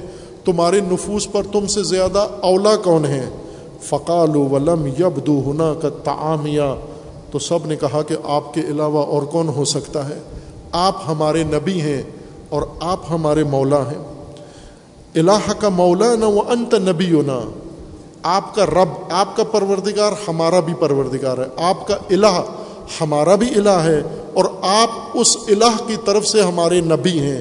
ولم تلق منا فل ولایت آسیہ۔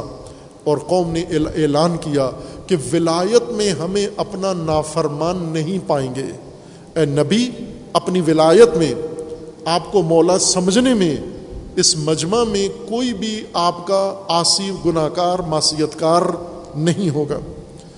فقال لہو، قم یا علی۔ جو ہی قوم نے کہا کہ آپ کا ولایت میں منکر کوئی نہیں ہوگا، فوراً رسول اللہ نے یہ اب حسان کہہ رہے ہیں۔ فقال لہو، رسول اللہ نے فوراً امت کے اقرار اور اعتراف کے بعد فرمایا کم یا علی، اٹھو علی فننی رضی تو کا ممبادی امامن و ہادیا علی، اٹھو، میں تمہیں لوگوں کا امام اور ہادی بنا رہا ہوں۔ اب توجہ کریں، یہ شعر اسی مجمع میں تھا اور ولی کا مطلب امام کیا حسان نے، حسان ابن ثابت نے۔ حسان ابن ثابت شیعہ نہیں تھے۔ حضرت عثمان کے بھائی تھے۔ مواخات میں حضرت عثمان کے بھائی تھے۔ اور بعد میں بھی عثمانی معروف ہوئے۔ زہیر ابن قین کی طرح ان کے ہم مسلک تھے یہ۔ جب اب یہ حسان ابن ثابت کہہ رہے ہیں کہ رسول اللہ نے اعلان کیا، من کن تو مولا ہوں فادہ علی المولا تو اس کا مطلب یہ ہوا کہ رسول اللہ یہ فرما رہے ہیں کہ اٹھو علی، میں آپ کو لوگوں کا امام، نہ کہ دوست۔ لوگوں کا دوست نہیں، لوگوں کا امام اور لوگوں کا ہادی مقرر کر رہا ہوں۔ رضی تو کا ممبادی امامن و ہادیا فمن کن تو مولا ہو فہادہ ولی ہو اب رسول اللہ نے فرمایا حسان فرماتے ہیں کہ رسول اللہ نے فرمایا، جس کا میں مولا ہوں، اب اس کے علی ولی ہیں۔ فکون لہو اطبا اسد کن موالیا۔ سچے دل کے ساتھ اس مولا کے اور اس ہادی کے اور اس امام کی پیروکار بننا۔ ہنا کا دعا اللہ وال ولی اور پھر رسول اللہ نے یہ آخر میں دعا کی کہ پروردگارہ، جو اس سے محبت کرے، اس سے تو محبت کرنا۔ وہ کن لدی آدا علی معادیہ اور جو علی سے دشمنی کرے، تو اس سے دشمنی کرنا۔ اب یہ شعر ہے جو حسان ابن ثابت نے غدیر میں پڑھا، رسول اللہ کو بہت پسند آیا۔ اور پھر رسول اللہ نے فرمایا، مجمع کو سناؤ، انہوں نے سنا دیا۔ ایک موقع پر رسول اللہ صلی اللہ علیہ وآلہ وسلم نے جناب حسان کو یہ فرمایا کہ اے حسان، آپ جب میری، میرے دفاع میں، دین کے دفاع میں اور میری آل کے دفاع میں، میرے صحابہ کے دفاع میں جب شعر کہتے ہو، تو اس وقت آپ معید ہو بے روح القدس یعنی یہ جو آپ سے شعر کہلوائے جاتے ہیں، یہ آپ نہیں کہتے ہو۔ آپ سے روح القدس یہ شعر کہلوا رہا ہے۔ روح القدس، وہ فرشتہ، یا حضرت جبرائیل علیہ السلاۃ وسلام یا حضرت جبرائیل سے برتر فرشتہ، روح القدس جس کا نام ہے۔ وہ آپ سے یہ شعر کہلواتا ہے۔ خوب، یہ رسول اللہ کا فرمانا تھا کہ شاعر جب دین کا دفاع کرے شاعر جب رسول اللہ کا دفاع کرے، شاعر جب اہل بیت کا دفاع کرے، تو اس وقت وہ خود نہیں کرتا، روح القدس سے معید ہوتا ہے۔ اس کو تائید اور اس کو حمایت اور اس کو نصرت روح القدس کی میسر ہوتی ہے۔ یہ حدیث جب میں نے پڑھی تو ایک بڑا قدیمی سوال میرے ذہن میں تھا، جو میں بارہا عرض بھی کیا ہے کہ علامہ اقبال چند دن پہلے رہبر معظم کا میں نے آپ کے سامنے قول بھی علامہ اقبال کے بارے میں نقل کیا کہ رہبر معظم اقبال کے بارے میں فرماتے ہیں کہ میں مرید ہوں اقبال کا، مرید ہوں میں اقبال کا۔ اور اقبال مشرق کا چمکتا ستارہ ہے بہت عقیدت مند ہیں رہبر معظم اقبال کے۔ اور اقبال کے اس کلام کے بارے میں رہبر معظم نے فرمایا کہ اقبال جب شعر کہتے ہیں فارسی میں چونکہ اردو تو رہبر معظم کی زبان نہیں ہے، فارسی ہے۔ اور علامہ نے جو اصل نچوڑ کریم اپنی فکر کی بیان کی وہ اردو میں نہیں ہے، فارسی میں ہے۔ اور وہ فارسی کے ادیب ہیں رہبر۔ جب پڑھے ہوئے ہیں، ملا رومی، حافظ، سعدی، اس بڑے بڑے سطح کے شعراء اور ادیبوں کو پڑھے ہوئے ہیں۔ جب اقبال کو پڑھا تو فرمایا کہ اقبال کے شعر کی فارسی یہ الہامی فارسی ہے۔ اور اقبال کی جو ٹائٹل ہیں نظموں کے، وہ اقبال کی اپنی لہری فارسی ہے۔ اور وہ صرف صاف فرق نظر آتا ہے، وہ اس فارسی کی ترکیب، جملہ بندی، جیسے میں نے کہا، جیسے بچے فارسی آموز پہلی کلاس کا بچہ جیسے فارسی لکھتا ہے، اس طرح کی فارسی ہے۔ اور شعر کی فارسی، وہ ملا روم کی ٹکر کی فارسی ہے، حافظ شیرازی کی ٹکر کی فارسی ہے۔ رہبر فرماتے ہیں، یہ الہامی ہے۔ خوب، یہ رہبر معظم کا فرمان تھا۔ کہ یہ شاعر ملہم ہے اور حسان ابن ثابت کے بارے میں رسول اللہ نے فرمایا کہ یہ معیت بروح القدس ہے اللہ کی جانب سے۔ اگر میں آپ کے سامنے وسوخ سے کہوں، اطمینان سے کہوں، شرط رکھی تھی رسول اللہ نے، جب تک حسان اسلام کا مدافع ہے، دین کا مدافع ہے رسول اللہ کا مدافع ہے، اس دفاع میں معیت بروح القدس ہے۔ لہٰذا یہ غدیر کا جملہ بھی یہ شعر معیت بروح القدس ہے۔ تو آج اگر میں آپ کے سامنے ایمان کے ساتھ کہوں، علامہ اقبال، چونکہ مدت سے میں حیران تھا کہ اقبال نے نہ پڑھا ہے کسی باقاعدہ طور پر دینی نصاب کو، نہ کسی بڑے عالم کی شاگردی میں رہے ہیں، نہ اور کہیں ان کو موقع ملا۔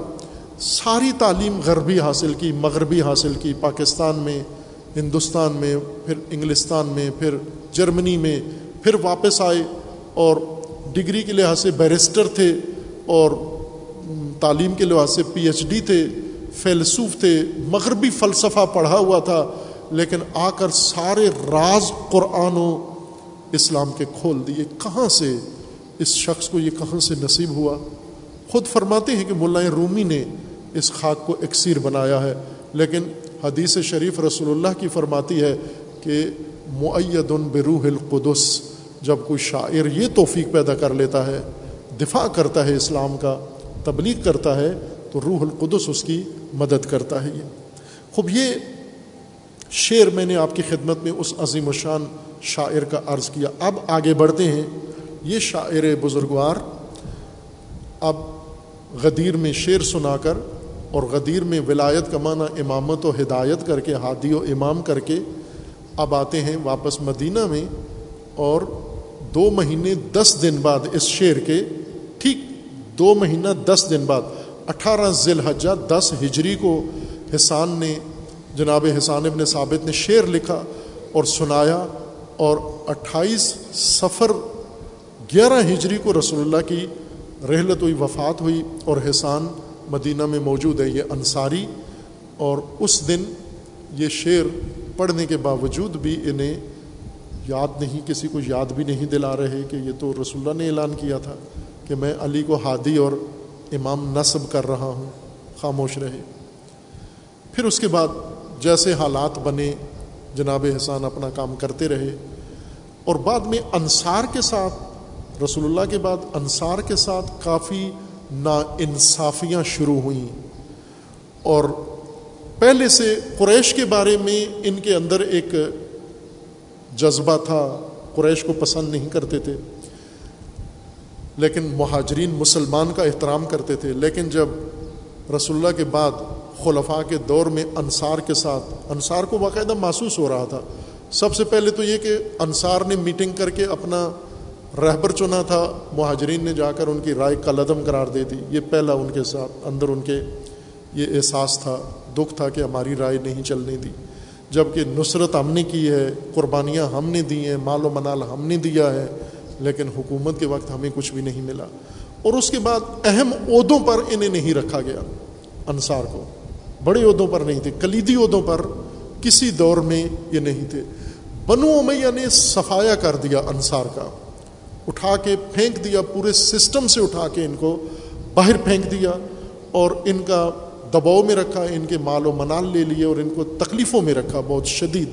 اور اس وقت یہ انصاری پھر سادات کی طرح الویوں کی طرح بنومیہ کے دور میں اپنی جان بچانے کے لیے، خاندان بچانے کے لیے، اولاد بچانے کے لیے یہ دائیں بائیں مہاجرت کی انہوں نے۔ خوب اب جناب حسان اور زیادہ ان کے دل میں یہ احساس پیدا ہوا، انصار کے ساتھ انصاف نہیں ہو رہا۔ تائیں کہ یہ خاموشی کا دور ہے بیچ میں، کوئی بڑا کام نہیں کر رہے تھے۔ چونکہ دل میں تو ہے نا، کسی کا دل ٹوٹ جائے ایک آدمی۔ شاعر اتنا بڑا نامور شاعر، اور عمر رسیدہ، اور اب خلفاء کے دور میں نظر انداز ہے یہ بالکل۔ تائیں کہ خلیفہ سوم کی حکومت آتی ہے، اور پھر اس کے بعد امیر المومنین کی خلافت شروع ہوتی ہے چوتھے درجے پر۔ جب امیر المومنین خلیفہ بنتے ہیں، احسان بیت سے انکار کر دیتے ہیں کہ میں نے علی کو خلیفہ نہیں ماننا۔ شاعر غدیر، غزل سرائے غدیر، نغمہ سرائے غدیر، پہلا شعر ولایت علی میں اور داد پائی جس سے شاعر شعر کے کہہ کے اب جب وقت آیا، یہاں امامت کا اعلان نہیں ہوا، خلافت کا ہوا یعنی چوتھے خلیفہ کے طور پر حسان ابن ثابت نے نہیں مانا، انکار کر دیا، میں ان کی بیعت نہیں کرتا، کیوں نہیں کرتے؟ کیا تکلیف ہے؟ امیر المومنین کو اطلاع پہنچی، بہت افسوس ہوا۔ چند بڑے نام ہیں، سعد ابن ابی وقاص، انہوں نے انکار کر دیا کہ میں علی کی بیعت نہیں کرتا، اسی طرح حسان ابن ثابت نے اعلان کر دیا، میں علی کی بیعت نہیں کرتا، چند اور ناموں نے اعلان کر دیا، ہم بیعت نہیں کرتے۔ امیر المومنین نے ان کا نام لے کے افسوس کیا لوگوں کے سامنے کہ انہیں کرنی چاہیے تھی۔ یہ مناسب لوگ تھے اور نہیں کر رہے، باہر کے افسوس کا اظہار کیا۔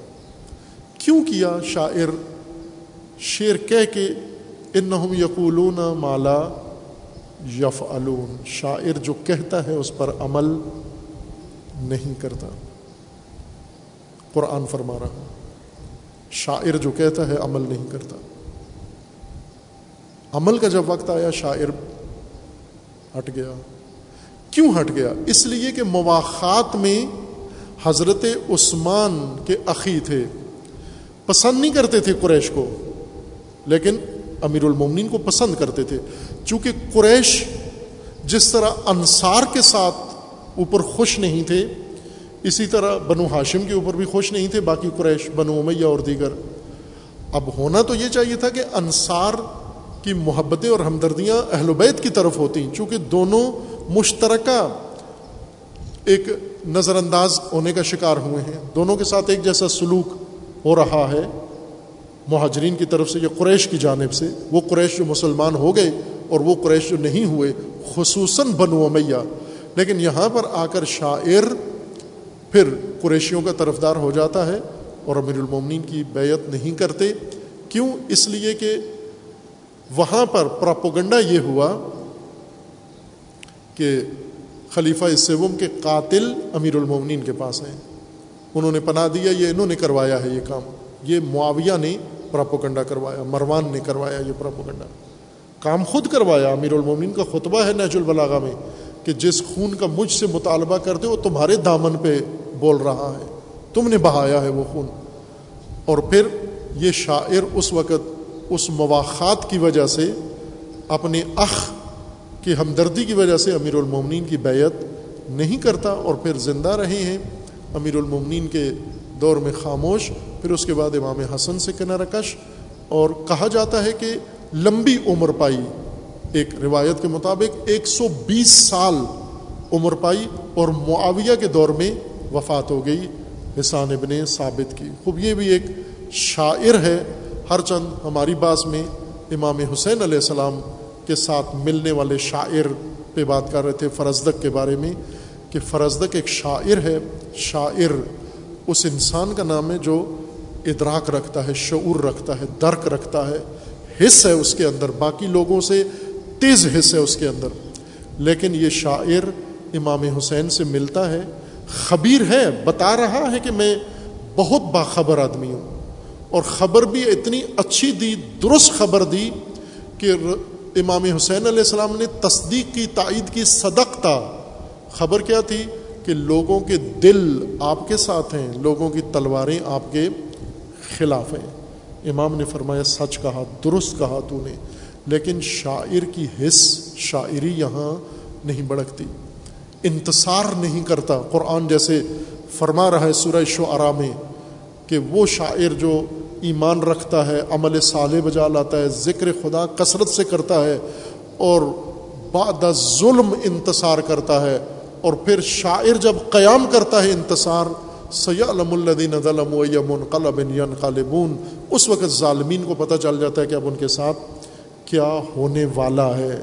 لیکن مظلومیت کے باوجود بھی شاعر وہاں سے گزر جاتا ہے اور آگے بات نہیں بڑھاتا، خاموش رہتا ہے۔ بلکہ انہی درباروں میں اور انہی لوگوں کے ساتھ اپنی زندگی گزارتا ہے۔ چونکہ شاعر کا ہنر عہد نہیں ہے اس کے ساتھ۔ اور شاعر نے ہنر اپنا حاکموں کو، حکمرانوں کو، درباروں کو بیچنا ہے۔ جیسے آج میں نے عرض کیا کہ وہ درباری نظام ختم ہو گیا ہے، اب اور طرز حکومت جمہوریت میں بدل گئی ہے یا حکمرانی اب بھی پسند کرتے ہیں۔ حکمران چاپلوسوں کو پسند کرتے ہیں، مدی حسراؤں کو پسند کرتے ہیں۔ ایسے کالم نگار، ایسے ادیب جو بیٹھ کر سوشل میڈیا پہ یا اس ریگولر میڈیا پہ یا پرنٹڈ میڈیا میں دن رات حکمرانوں کی تعریفوں کے پل باندھتے ہیں، سیاستدانوں کے پل باندھتے ہیں۔ اب آپ دیکھیں، اٹھا کے دیکھیں اسی گزشتہ تین چار سال میں پاکستان کے ادیبوں نے جو چاپلوسیاں کی ہیں حکمرانوں کی اور ظالموں کی، یہ ہنر فروشی کی ہے۔ یہ علم فروشی کی ہے، یہ قلم فروشی کی ہے انہوں نے۔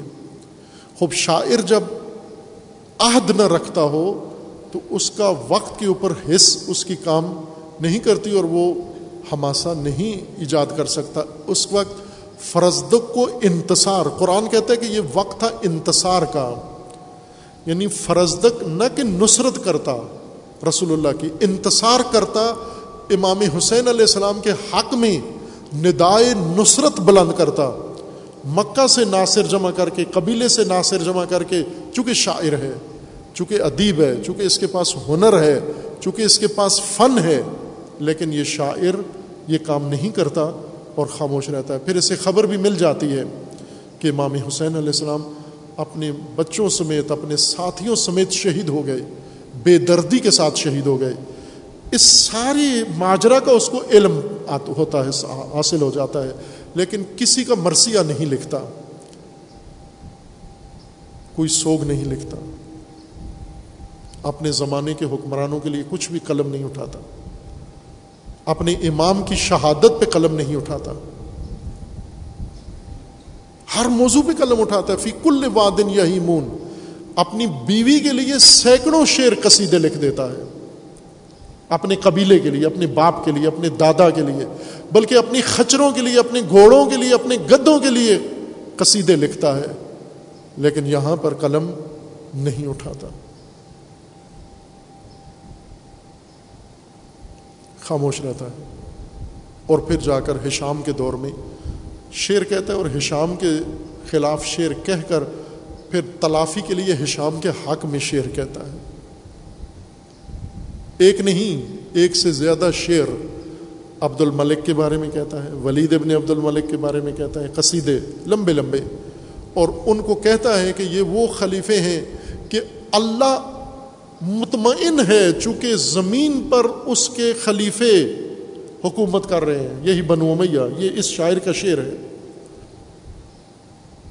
ہشام کو سراہتا ہے کہ اب اللہ کو کائنات کی فکر نہیں ہونی چاہیے چونکہ ہشام خلیفہ بن گیا ہے۔ یہ ہنر اس طرح سے فروخت ہو جاتا ہے۔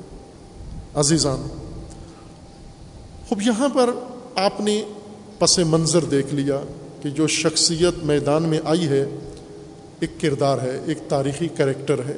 اور یہ پہلا اور آخری نہیں ہے۔ ہر روز ہر نسل کا ہشام ہر نسل کا یہ کردار امام حسین علیہ السلام کے راہ میں آتا ہے۔ اور آسودگی سے، چالاکی سے، ہوشیاری سے کنی کترا کے نکل جاتا ہے۔ اور پھر اس کے اوپر ٹس سے مس نہیں ہوتا۔ ممکن ہے شاعر نہ ہو کوئی اور حیثیت طبقاتی رکھتا ہو، سماجی کوئی اور حیثیت رکھتا ہو، لیکن یہاں پر اس مارکا کا حصہ نہیں بنتا، جز نہیں بنتا، شامل نہیں ہوتا اس کے اندر۔ چونکہ ہمیں وہ فرزدق کو اہل سنت کے بعض علماء نے لکھا ہے، فرزدق شیعہ ہے۔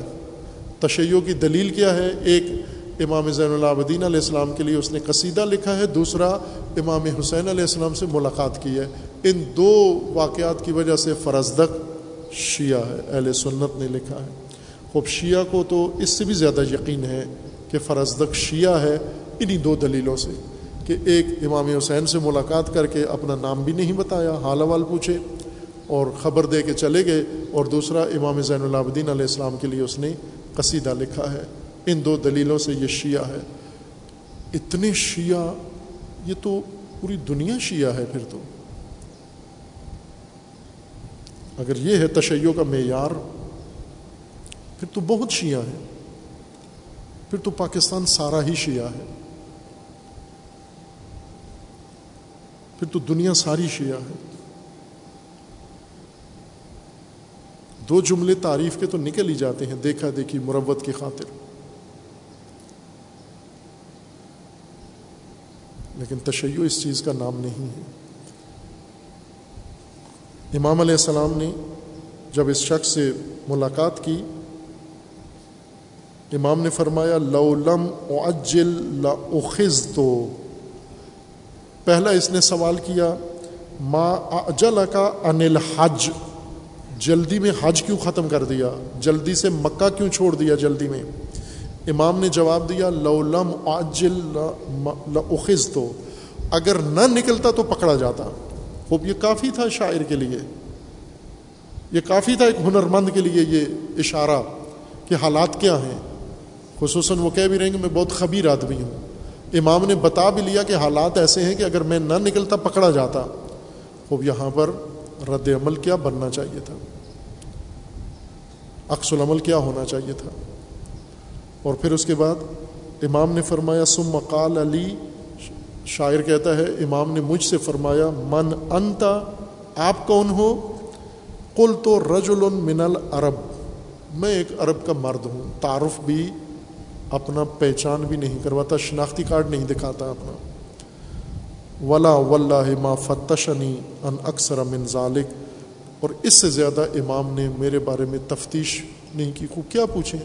جو نام نہیں بتاتا اس سے کیا پوچھیں آپ؟ آپ کسی کو سلام کہیں جواب نہیں دیتا، پھر آپ سے شکوہ بھی کرے کہ انہوں نے مجھ سے کوئی بات نہیں کی خوب سلام کیا، جواب نہیں دیا، ختم ہو گئی بات۔ نام پوچھا، نہیں بتایا، بات ختم ہو گئی، آگے نہیں، بات بنتی نہیں ہے۔ بات ختم ہو گئی، آپ نے نام ہی نہیں بتایا۔ پھر امام نے کہا کہ اچھا حالات بتاؤ، اپنا نہیں بتاتے ہو، حالات کا بتاؤ۔ کہنے لگا، بہت آگاہ ہوں، خبیر انسان ہوں۔ کیا ہے خبر آپ کی؟ خبر یہ ہے کہ لوگوں کے دل آپ کے ساتھ ہیں، لوگوں کی تلواریں آپ کے خلاف ہیں۔ اللہ کی قضاء و قدر جیسے نازل ہوگی، اللہ کی جو مشیت ہوئی ہوگا وہی۔ لیکن حالات یہ ہیں کہ لوگ آپ کے خلاف ہیں۔ چونکہ لوگ آپ کے خلاف ہیں، اس لیے آپ نام نہیں بتا رہے چونکہ لوگ نہیں ہیں ان کے ساتھ۔ اس لیے آپ جا رہے ہیں۔ چونکہ لوگوں کے دل ان کے ساتھ ہیں، تلواریں ان کے خلاف ہیں۔ یہ تلواریں باعث بنی ہیں کہ آپ بھی خاموشی کے ساتھ نام بتائے بغیر جا رہے ہیں۔ اب آج آپ اپنے ملک میں دیکھیں، دنیا میں دیکھیں۔ دنیا کس کے ساتھ ہے اور کس کے ساتھ نہیں ہے؟ آج لوگوں کی تلواریں کس کے خلاف ہیں؟ کس کے خلاف نکلی ہوئی ہیں تلواریں؟ لوگ ہمیشہ تلواریں دیکھتے ہیں کس کے حق میں ہیں، کس کے خلاف ہیں۔ تلواریں دیکھ کر میدان میں نکل آتے ہیں۔ امام نے فرمایا صدق امر من قبل و من بعد۔ سچ کہا تو نے، ایسا ہی ہے۔ اور امام نے اسے دعوت بھی نہیں دی کہ اس موقع پر تو میرا ساتھ دے۔ وہ اب شاعر کے ساتھ امام کا جو تبادلہ ہوا اور امام نے جو فرمایا اس تناظر میں، پس منظر میں اب اسے سمجھتے ہیں۔ مقتل میں جناب شیخ مفید رحمۃ اللہ علیہ نے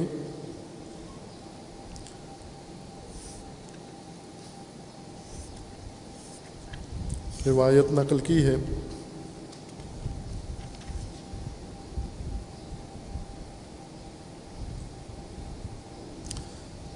زہیر ابن قین کے قافلے سے ملاقات امام کی ہوئی۔ وروا عبداللہ ابن سلیمان والمنظر ابن المشمعل الاسدیان۔ بنو اسد کے دو فرد، ایک سلیمان عبداللہ ابن سلیمان اور دوسرا منظر ابن منظر ابن مشمعل یہ دونوں روایت کرتے ہیں لمہ قدئی نہ حجنا۔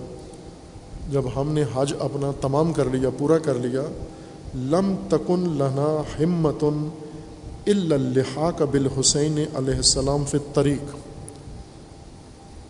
اب ہمارے پاس اور کوئی چارہ نہیں تھا، کوئی ارادہ ہمارا نہیں تھا، کہیں اور جانے کا، تو ہم نے سوچا کہ امام حسین علیہ السلام کے قافلے تک جاتے ہیں، دیکھتے ہیں حالات کیا ہیں۔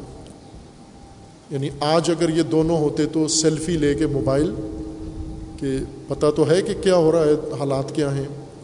موبائل لے کے دیکھیں اب سیلفی بنانے جاتے ہیں کہ کیا ہوتا۔ ہے یہ دونوں سیلفی لینے آئے۔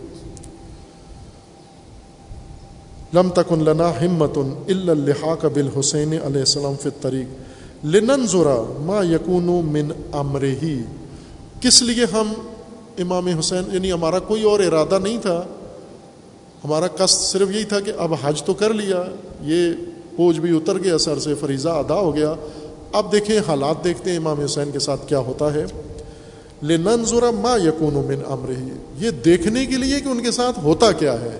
خود راوی دونوں بنو اسد کے یہ کہہ رہے ہیں کہ یہ دیکھنے کے لیے کہ پتہ تو چلے کہ آخرکار امام حسین علیہ السلام کے ساتھ ہوتا کیا ہے۔ اقبل نہ ترک لو بنا۔ نیاق نہ مسرعین حت لاحق نہ بے زرود یا نقشے میں زرود منزل ظاہراً دیکھ رہے ہوں گے۔ کامل نہیں ہے یہ نقشہ، انہوں نے موٹے موٹے شہر نقشے میں دیے ہیں، لیکن ان میں سے ایک ضرور ہے۔ انہوں نے کہا کہ ہم نے اپنی اونٹنیوں کو دوڑانا شروع کیا۔ امام حج چھوڑ کے ظاہر بہت آگے جا چکے تھے، یہ حج کر کے امام سے ملحق ہونا چاہ رہے تھے، ملنا چاہ رہے تھے تاکہ شاہد رہیں، آنکھوں سے دیکھیں ہوتا کیا ہے۔ تو اس کے لیے انہیں سفر بغیر وقفے کے تیز کرنا پڑا۔ اور کہنے لگے کہ ہم نے اپنی اونٹنیاں دوڑائیں۔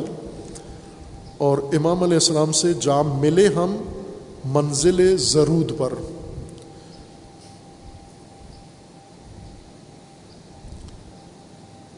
یہ منزل ہے، منزل سالبیہ۔ اور خزیمیہ کے قریب درمیان میں یہ منزل ہے ضرور کی۔ فلم دنو نہ من ہوں ادا نخن و برجل من اہل القوفہ قد عدل ان طریق ہی نہ را الحسین علیہ السلام۔ آپ توجہ کریں، ایک اور کردار پیدا ہوتا ہے یہاں پر۔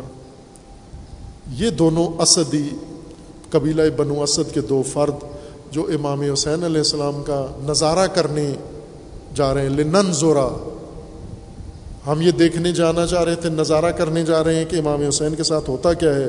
لنن زورا ما یقون من امر ہی یہ نظارہ گر۔ یہ کہتے ہیں، ہم اونٹنیاں دوڑا کے امام حسین کے کاروان کے قریب پہنچے۔ ہمیں ایک اور فرد کوفہ کی جانب سے آتا ہوا نظر آیا۔ اور جو ہی اس کوفی کی نگاہ امام حسین علیہ السلام پر پڑھی اس نے راستہ ہی بدل دیا۔ روٹ بدل دیا اس نے۔ آ ادھر ہی رہا تھا۔ راستہ یہی تھا۔ مین شارہ یہی تھی۔ اسی پر اس نے آنا تھا۔ لیکن آگے دیکھا کہ امام حسین علیہ السلام کا قافلہ آ رہا ہے۔ کوفہ کی جانب یہ کوفہ سے آ رہا ہے۔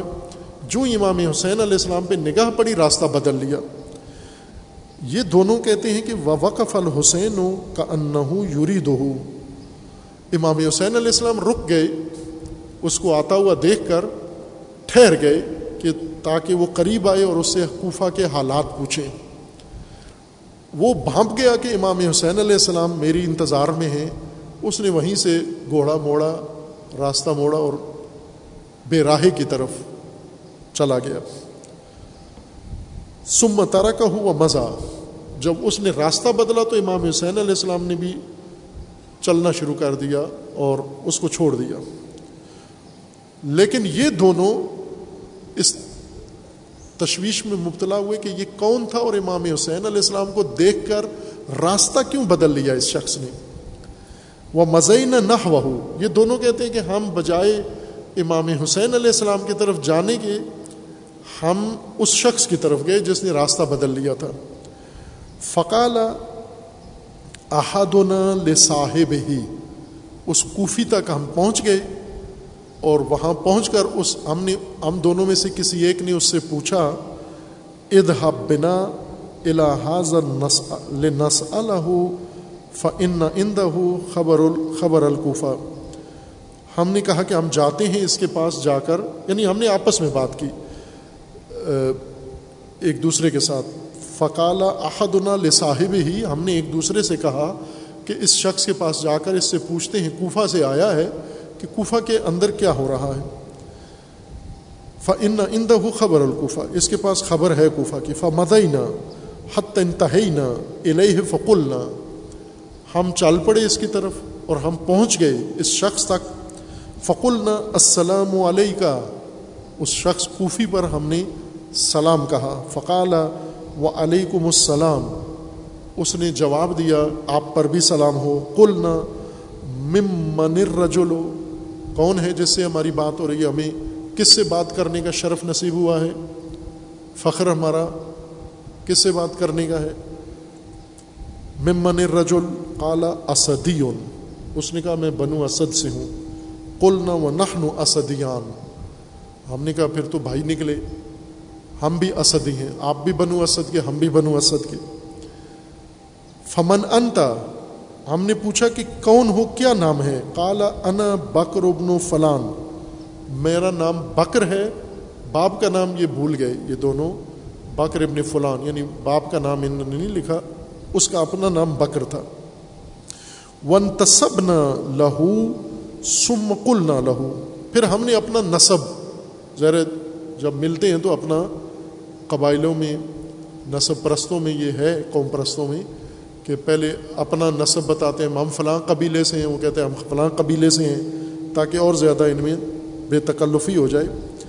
ہم نے اپنا نصب بتایا، پھر ہم نے اس سے کہا کہ اخبر نہ اننا سے ورا اکا تو کوفہ سے آیا ہے، اپنے پیچھے جن لوگوں کو چھوڑ کر آیا ہے، ان کے بارے میں ہمیں کچھ بتا، کچھ خبر دے۔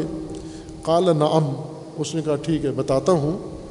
لم اخرج من القوفت حتیٰ قطلا مسلم ابن عقیل وحانی ابن عروا و رعی تو ہما یوجران بے ارجلحما فسوق میں نے دیکھا کوفہ میں مسلم ابن عقیل اور حانی ابن عروا دونوں کو شہید کر دیا گیا ہے، قتل کر دیا گیا ہے اور ان کے پاؤں سے ٹانگوں سے پکڑ کر انہیں بازار میں کھینچا جا رہا ہے ان کی لاشوں کو۔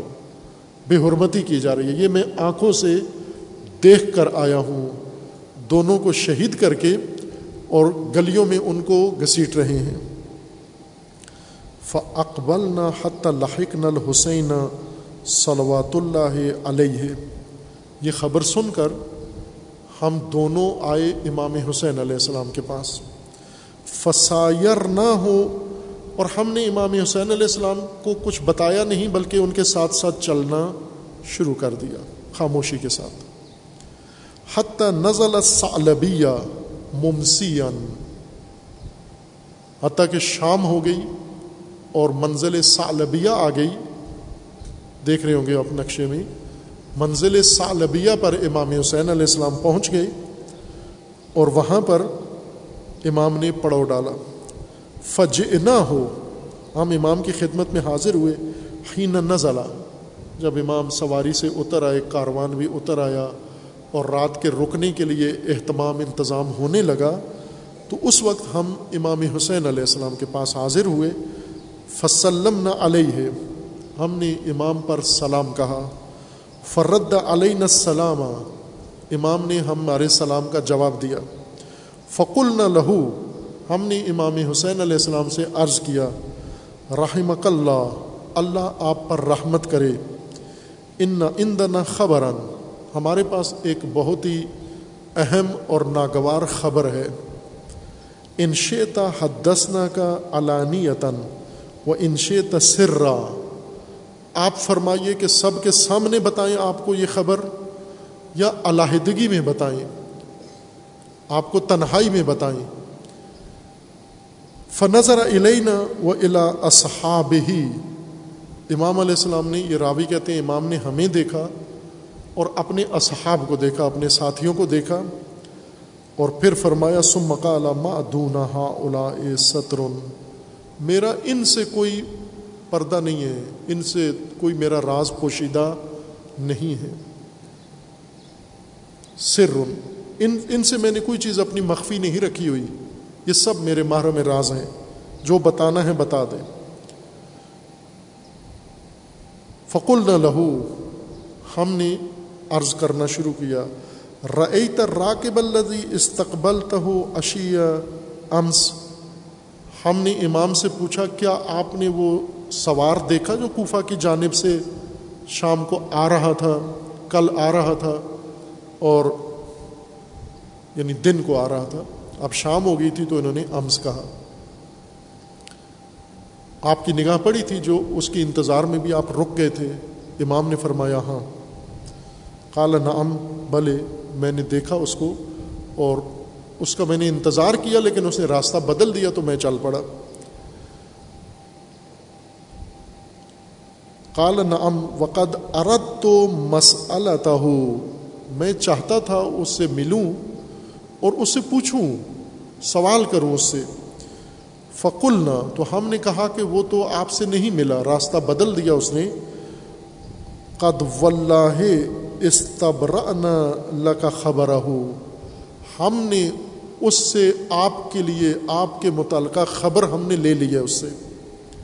وہ کفینہ کا مسئلہ تھا اور جو آپ پوچھنا چاہتے تھے وہ ہم نے پوچھ لیا ہے۔ وہ کافی ہے۔ اب اس سے مزید پوچھنے کی ضرورت نہیں۔ جو آپ پوچھنا چاہتے تھے وہ ہم نے پوچھ لیا۔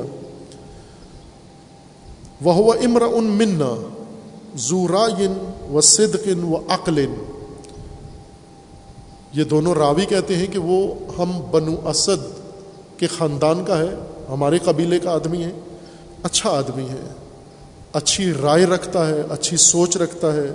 سچا آدمی ہے، جھوٹ نہیں بولتا اور عقل مند ہے۔ عقل مند ہے جبھی تو راستہ موڑ لیا اس نے۔ اگر عقل مند نہ ہوتا تو وہ سیدھا آتا امام تک۔ اس نے راستہ موڑ لیا۔ وہ ان نہ حدثنا۔ اس شخص نے ہمیں بتایا ہے۔ ان لم یخرج من القوفت حتیٰ قطلا مسلم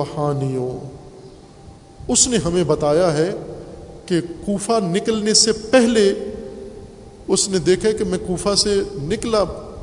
نکلنے سے پہلے میں نے دیکھا کہ جناب مسلم اور جناب ہانی دونوں کو شہید کر دیا گیا ہے۔ وہ را اور اس شخص نے ان دونوں کی لاشیں دیکھی ہیں۔ یوجران فسوق بے ارجو دونوں کو پاؤں سے ٹانگوں سے پکڑ کے گلیوں میں گھسیٹ رہے تھے۔ فقال، انا للہ و انا الیہ راج اون امام علیہ السلام نے آیا استرجا پڑھی، انا للہ و انا الیہ راج اون رحمۃ اللہ علیہ ما امام نے فرمایا، دونوں پر، دونوں شہیدوں پر اللہ کی رحمت و درود ہو، یقرر دال کا میرارن اور پھر امام نے تکرار کرنا شروع کر دیا، رحمہ رحمۃ اللہ علیہما رحمۃ اللہ علیہما رحمۃ اللہ علیہما بار بار امام نے یہ دہرانا شروع کر دیا رحمۃ اللہ علیہما یکر رضال کا میرارن بار بار امام نے فرمانا شروع کر دیا رحمۃ اللہ علیہما۔ فق نہ لہو، ہم نے امام علیہ السلام سے عرض کیا ننشد کا اللہ فی نفس کا و اہل بیت کا اللہ انصرف تمن مکان کا ہادہ اس خبر کے سننے کے بعد اب ہم آپ سے دست بستہ آپ کو اللہ کا واسطہ دے کر درخواست کرتے ہیں، آپ اپنی خاطر، اپنے خاندان کی خاطر اس راستے سے منصرف ہو جائیں، کوفہ مت جائیے۔ فن لئی صلاح کا بالکوفت ناصر ولا شیعتن اب کوئی ناصر آپ کا کوفہ میں نہیں ہے، کوئی شیعہ آپ کا کوفہ میں نہیں ہے۔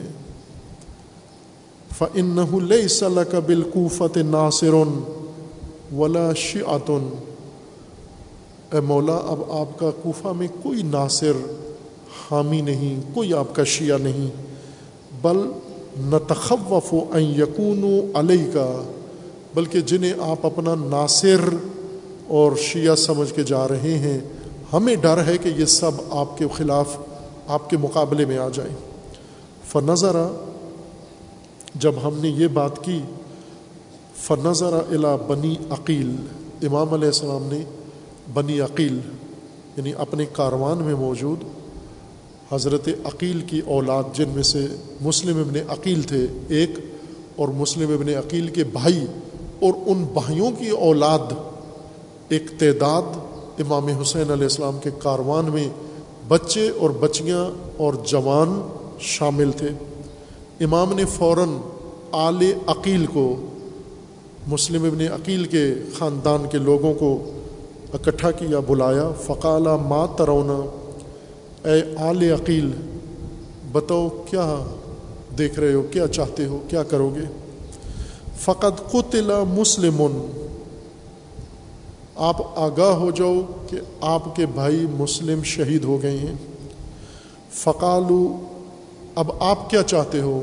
آپ یہاں سے اگر واپس جانا چاہو تو جا سکتے ہو۔ واللہ، انہوں نے کہا، جواب دیا، واللہ لا نرج او حتیٰ نصیبہ سارنا او نزو کا مذاقہ انہوں نے کہا، اللہ کی قسم، اے مولا، ہرگز ہم واپس نہیں جائیں گے۔ جب تک ہم بھی اپنا خون آپ کے قدموں میں نہ بہا دیں اور جب تک ہم بھی شہادت کا وہی مزہ جو ہمارے مسلم نے چکھا ہے، اولاد عقیل میں سے وہی ہم نہ چکھ لیں۔ فقبلا علین الحسین علیہ السلام۔ وقالا یہ دونوں راوی فرماتے ہیں کہ، کہتے ہیں کہ فقبلا علینا امام حسین علیہ السلام جناب عقیل کے اولاد سے، بچوں سے بات کر کے انہیں شہادت حضرت مسلم کی خبر دے کر اور ان کا جواب سن کر واپس آ کر امام علیہ السلام نے فرمایا وقالا لا خیر فی العیش بعد ہا اولا اب کیا جینا؟ مسلم کے شہید ہو جانے کے بعد۔ اب کیا جینا؟ اب کس لیے جینا؟ اب کیا لوٹ کے کروں؟ لا خیر فی العیش بعد ہا اولائے اب کیا جینا؟ فعلمنا انہو قد عظم رائیہو علی المسیر کہا ہم سمجھ گئے کہ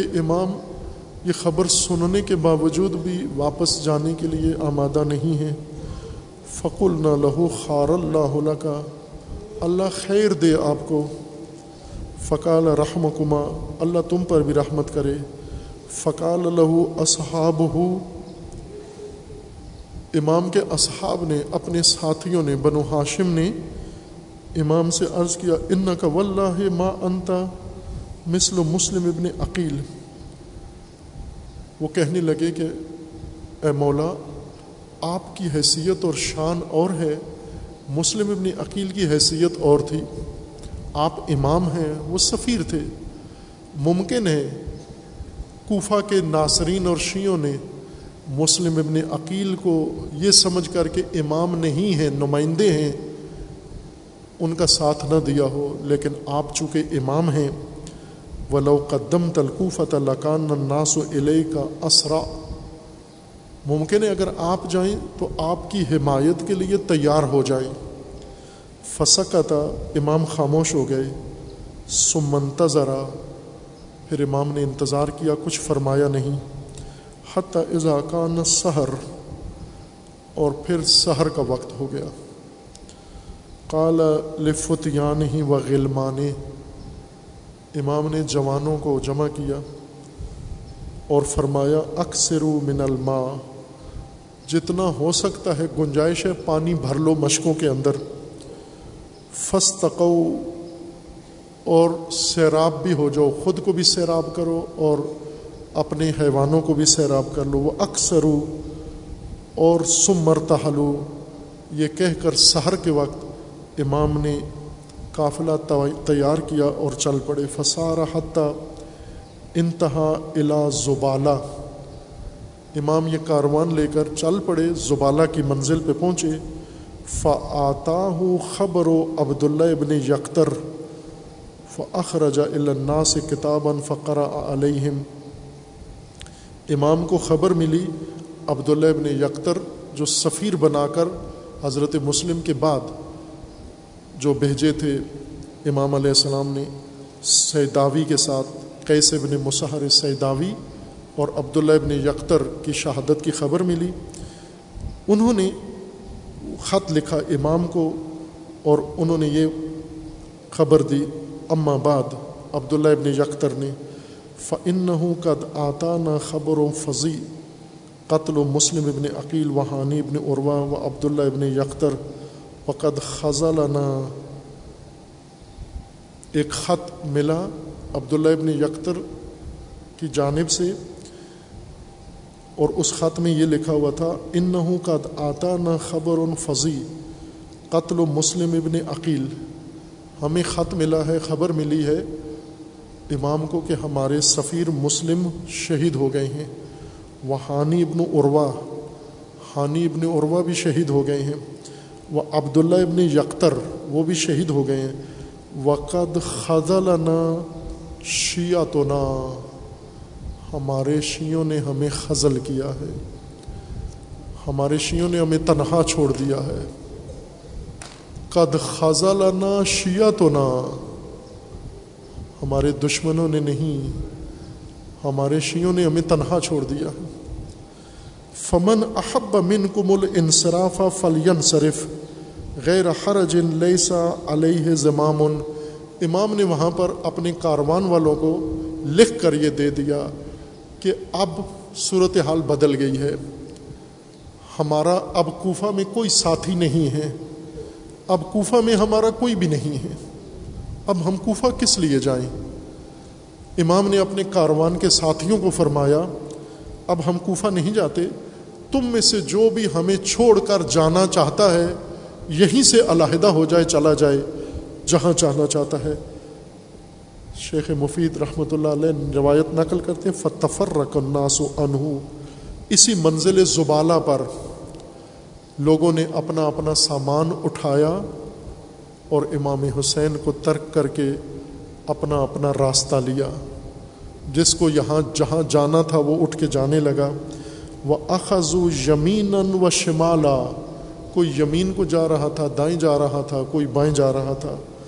حتیٰ بقیہ فی اصحاب ہی بعض روایت میں ہے کہ جب یہ لوگ جا رہے تھے تو امام نے نگاہیں نیچی کر لیں کہ جاتے ہوئے شرمندہ نہ ہو کتنا کریم مولا ہے۔ کتنا کریم مولا ہے۔ جو ساتھ چھوڑ کے جا رہے ہیں، ان کو بھی شرمندہ نہیں کر رہا۔ امام نے نگاہیں نیچی رکھی، جس کو جانا ہے چلا جائے۔ چونکہ دن کا وقت تھا، امام نے نگاہیں جو کہا لی شب عاشور رات کا وقت تھا، چراغ بجھا دیا۔ کہ کوئی جانے والا شرمندہ نہ ہو، جس کو جانا ہے چلا جائے۔ اللہ اکبر۔ فتفرق الناس و ان ہو لوگ اٹھ کے متفرق ہونا شروع ہو گئے۔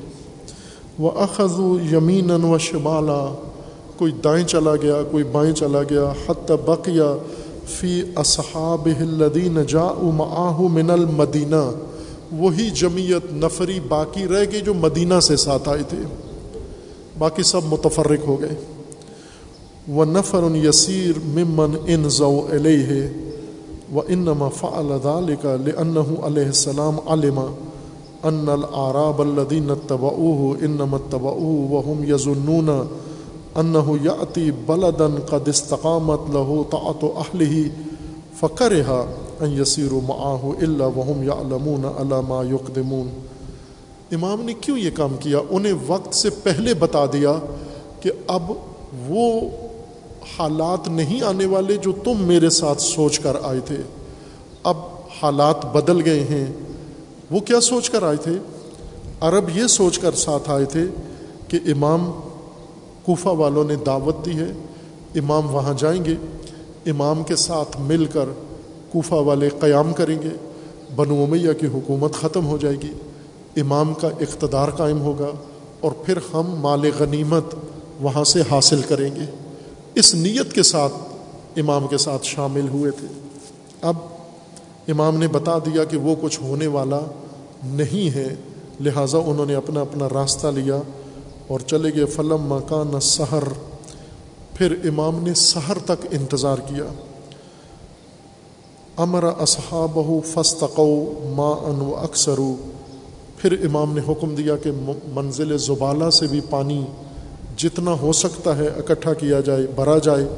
سم مسارا حتیٰ مرہ بے بطن العقبہ امام منزل اقبا کی پشت پر جا پہنچے فنز علیہ اور پھر وہاں پر امام اترے۔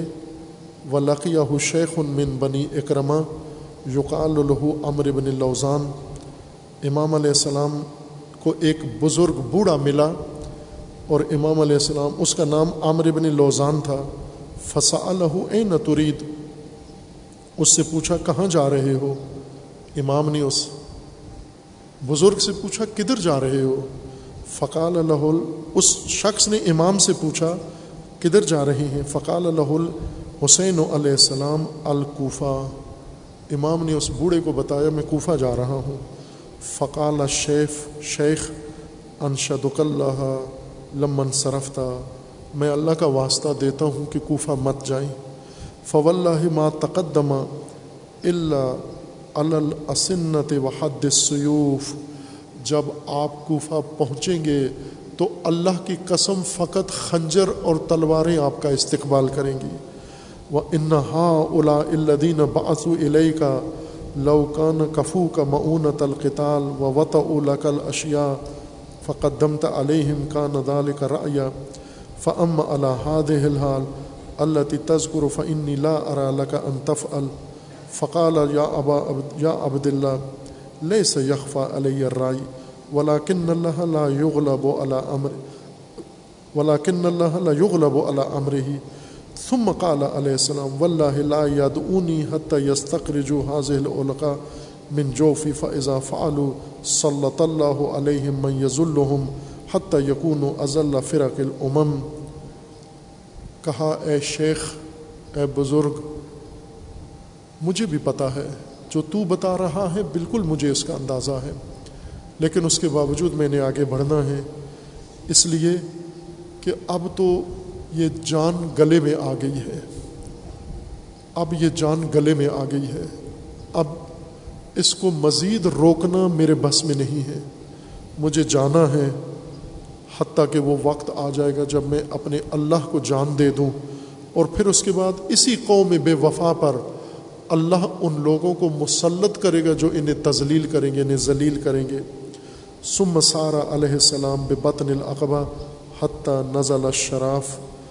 فلم مکان فصحر پھر اس کے بعد امام منزل شراف پر نازل ہوئے اور وہاں رات کو قیام کیا اور صبح وہاں سے پھر امام روانہ ہوئے، عقل اپنی اگلی منزل کی طرف اللہ لعنت اللہ علیہ ظالمین فصی علم الدین من قلبین قلبون الحمہ بحق اسم قل عظیم العظم، العز الاجل الاکرم یا اللہ۔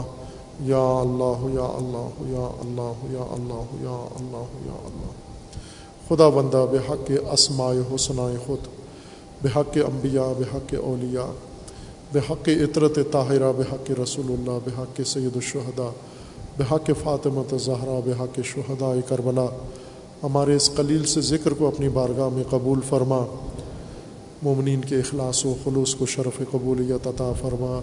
جو مومنین اس دنیا سے رحلت کر کے انہیں جوار رحمت میں مقام عطا فرما، جو مریض علیل ہیں انہیں شفاء کاملہ عطا فرما، جو ملتمس سے دعائیں ان کی دعاؤں کو مستجاب فرما، جو صاحب حاجات ہیں ان کی حاجات کو برآوردہ فرما، جو مشکل و مصیبت میں گرفتار ہیں، ان کے تمام مشکلات و مصائب کو برطرف فرما۔ پروردگار ملک کے اندر سیلاب اور حوادث کی وجہ سے جو لوگ پریشان حال ہیں، جن کا جانی مالی نقصان ہوا ہے پروردگارہ اپنے خزائن غیبیہ سے ان کی مدد فرما۔ حکمرانوں کو، عوام کو، مومنین کو، مخلصون کو ان کی مدد کی توفیق عطا فرما۔ انہیں ہر شر و بلا اور عذاب آفت سے، سیلاب کی آفت سے انہیں محفوظ فرما۔ خدا بندہ مملکت پاکستان کی حفاظت فرما۔ اس ملک کو اندرونی بیرونی دشمنوں کے شر سے محفوظ فرما۔ ملک کے اندر امن و امان قائم فرما۔ ملک کے ساتھ خیانت کرنے والوں کو رسوا فرما، فتنہ، فساد، فرقہ، واریت، نفاق پھیلانے والوں کو نصف و نابود فرما۔ ان کے حامیوں اور ان کے بانیوں کو رسوا فرما۔ مجالے سے اعضاء کی حفاظت فرما۔ بانیان اعضاء شرکائے عزاداری، ذاکرین خطبہ اہل ممبر اللہ تعالیٰ ان سب کی حفاظت فرما۔ پروردگارہ، بحق محمد وال محمد اپنی ولی حق ولی اللہ اعظم جل اللہ تعالی فرج و شریف کا جلد از جلد ظہور فرما، ہمیں حضرت کے آوان و انصار میں سے ہونے کی توفیق عنایت فرما۔ ماتم حسین